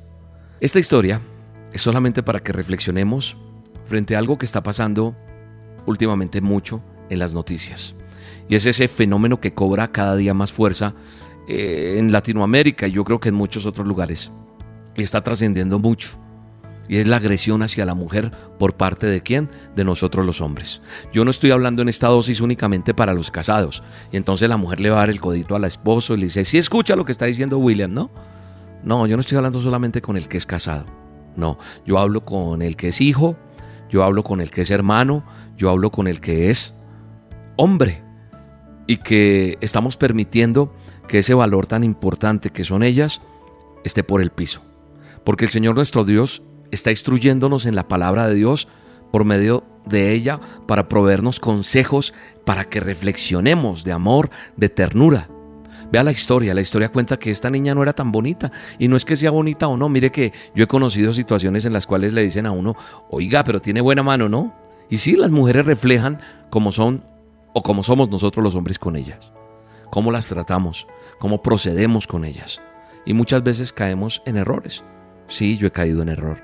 Yo he tenido que reflexionar y decir, sí, la palabra de Dios me dice que yo tengo que vivir sabiamente con ella le tengo que dar honor a la esposa que Dios me dio, honor a la mujer que me dio como mamá, como hermana, como compañera inclusive de trabajo. Todos estamos rodeados de mujeres, nosotros los hombres. La palabra de Dios dice que ellos son que ellas son como el vaso más frágil y nosotros tenemos que entender que son coherederas de la gracia de la vida, porque vuestras oraciones no pueden tener estorbo, dice el apóstol, para cuando nosotros estemos delante de Dios. Cuando yo estoy mal con mi esposa, siento que mi oración como que no sube. Entonces yo tengo que tratar de arreglar eso lo más pronto. La instrucción está ahí en la palabra, pero la instrucción no está solamente para el esposo, repito, estará para cada joven que me está escuchando hoy en día, para cada persona. Cuando no tenemos valores claros, se presenta lo que se está presentando del feminicidio, donde nosotros estamos viendo que el hombre está tratando mal a la mujer. La palabra de Dios también me dice que el Señor dice, en su palabra Dios dice que Jehová Dios dijo, no es bueno que el hombre esté solo, le haré ayuda idónea para él. Recordemos que la ayuda no es para que sea esclava, porque muchos hombres tienen a su esposa como esclava y así no es. Y yo le pido a Dios que tu hogar sea restaurado, yo le pido a Dios que tu relación sea restaurada, pero ante todo le pido a Dios que cada uno de nosotros entendamos que nosotros tenemos que ser más lentos para irarnos. Misericordioso y clemente es Jehová, lento para la ira y grande en misericordia, dice el Salmo 103.8. Así que hoy yo le pido a Dios para que tú, a través de esta dosis, seas contrictado, seas conmovido a arreglar las cosas. Porque a lo mejor tienes que decirle hoy a esa mujer que maltrataste, perdóname, te traté mal en la oficina, te, perdóname, como si es tu esposa, hay que arreglar eso. Si es tu hermana, si es tu mamá, vamos a pedirle perdón, vamos a honrar a la mujer. Vamos a pedirle a Dios, ay, pero William, es que usted no sabe cómo me toca a mí. Sí, a veces es duro, vuelvo y digo, el Señor dijo que hay que amarlas y no entenderlas. no mentiras, amarlas, amarlas, amarlas. Con todo el corazón le decimos, Señor, saca todo mal pensamiento, saca todo lo que no es nuestro, Señor. Pon amor en cada hombre en este momento, en cada uno de nosotros. En mi vida pon amor, Señor. Quiero que mi esposa luzca radiante, hermosa, bella y que sea el reflejo del trato que yo le doy. En el nombre poderoso de Jesús, que cada vez esté más bella. La mujer va a embellecer en la medida que el hombre le da la protección y le da el valor. En el poderoso nombre de Jesús, te bendigo en este día. Un abrazo gigante. Amiga, hermana, sierva de Dios, esposa bendita, ungida eres tú. Tu estima es más grande que el oro y Tu esposo confiado descansa en ti. Hoy eres alabada, mujer de fe, mujer de amor, que entregó su corazón a Dios. Hoy eres alabada, mujer de fe, mujer de amor, su corazón y Cristo la exaltó. La dosis diaria con William Arana, tu alimento para el alma. Vívela y compártela. Somos Roca Estéreo. Hola lectores de la Biblia, bienvenidos a la sinopsis de la Biblia.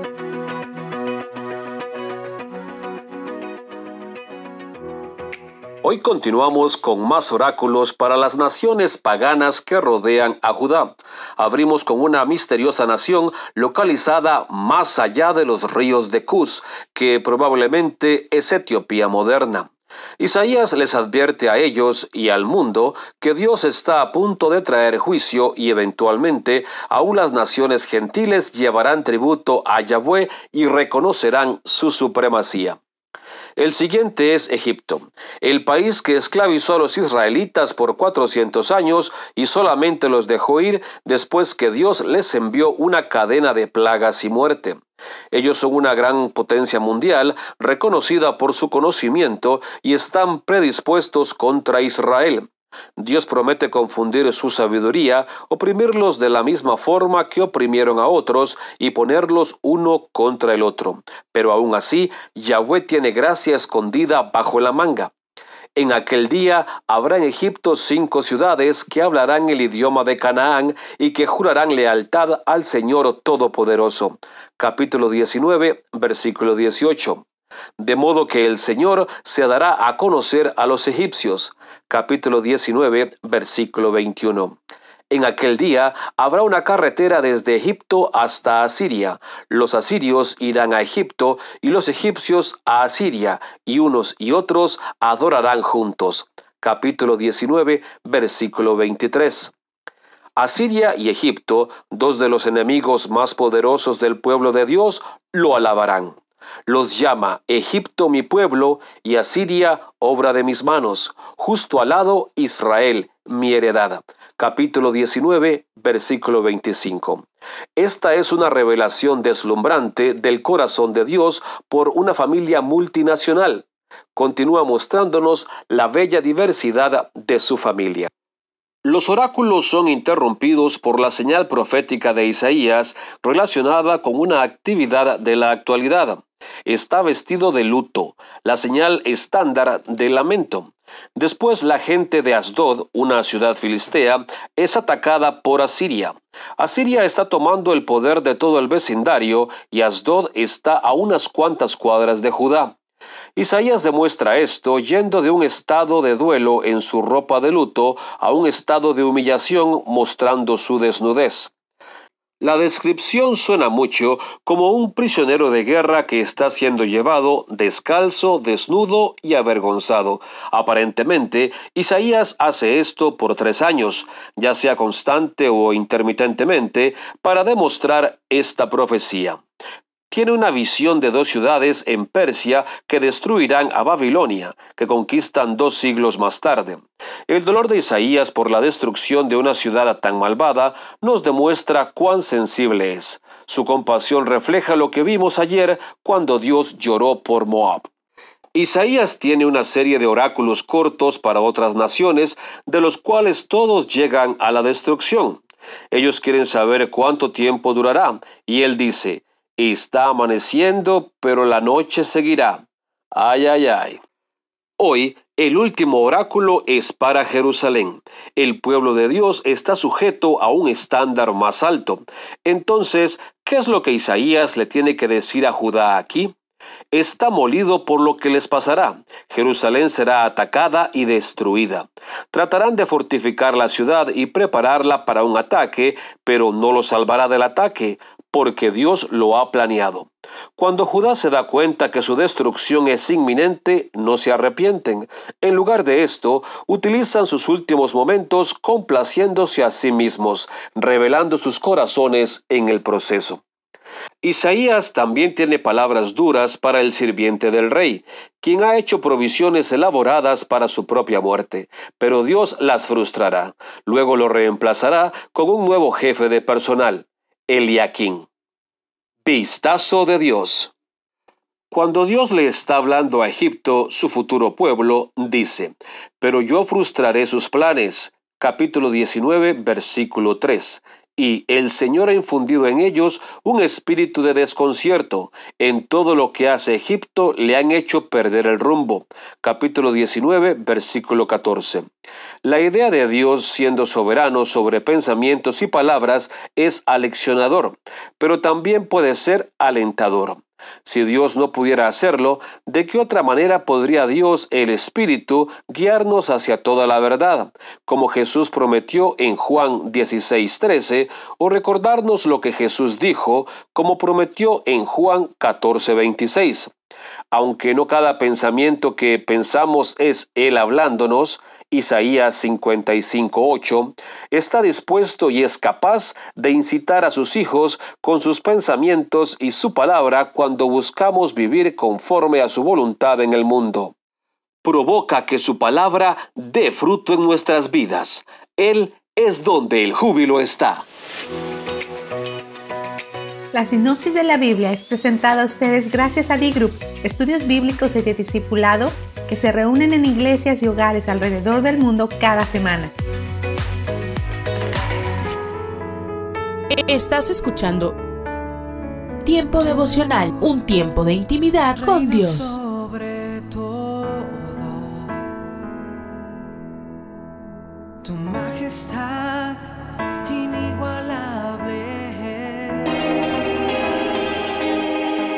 Escucha y comparte. Comparte. Tiempo devocional. En las plataformas Spotify, Google Podcast, Amazon Music y donde quiera que escuches tus podcasts. su nombre exaltar. Mi corazón siente emoción. Todas las mañanas. Escucha las emisoras de Rema Radios a través de Tuning y Seno Radio. Quiero adorar. Quiero que en nuestra página web remarradios.witsai.com diagonal radios. Llegué al corazón. Al caer la tarde junto con el sol. Búscanos en Facebook, Facebook, www.facebook.com, diagonal Rema Radios MEX. www.facebook.com, diagonal Rema Radios MEX.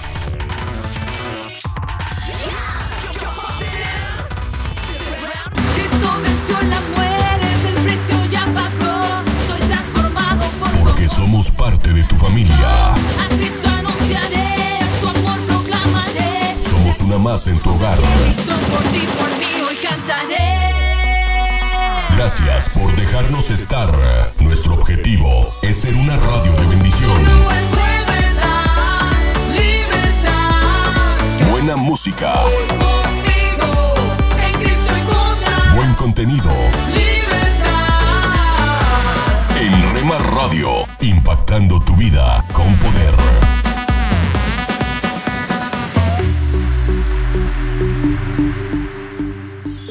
Casa de Oración Santa Fe te invita a sus reuniones. Miércoles 8 pm, domingos 8 am y 11 am.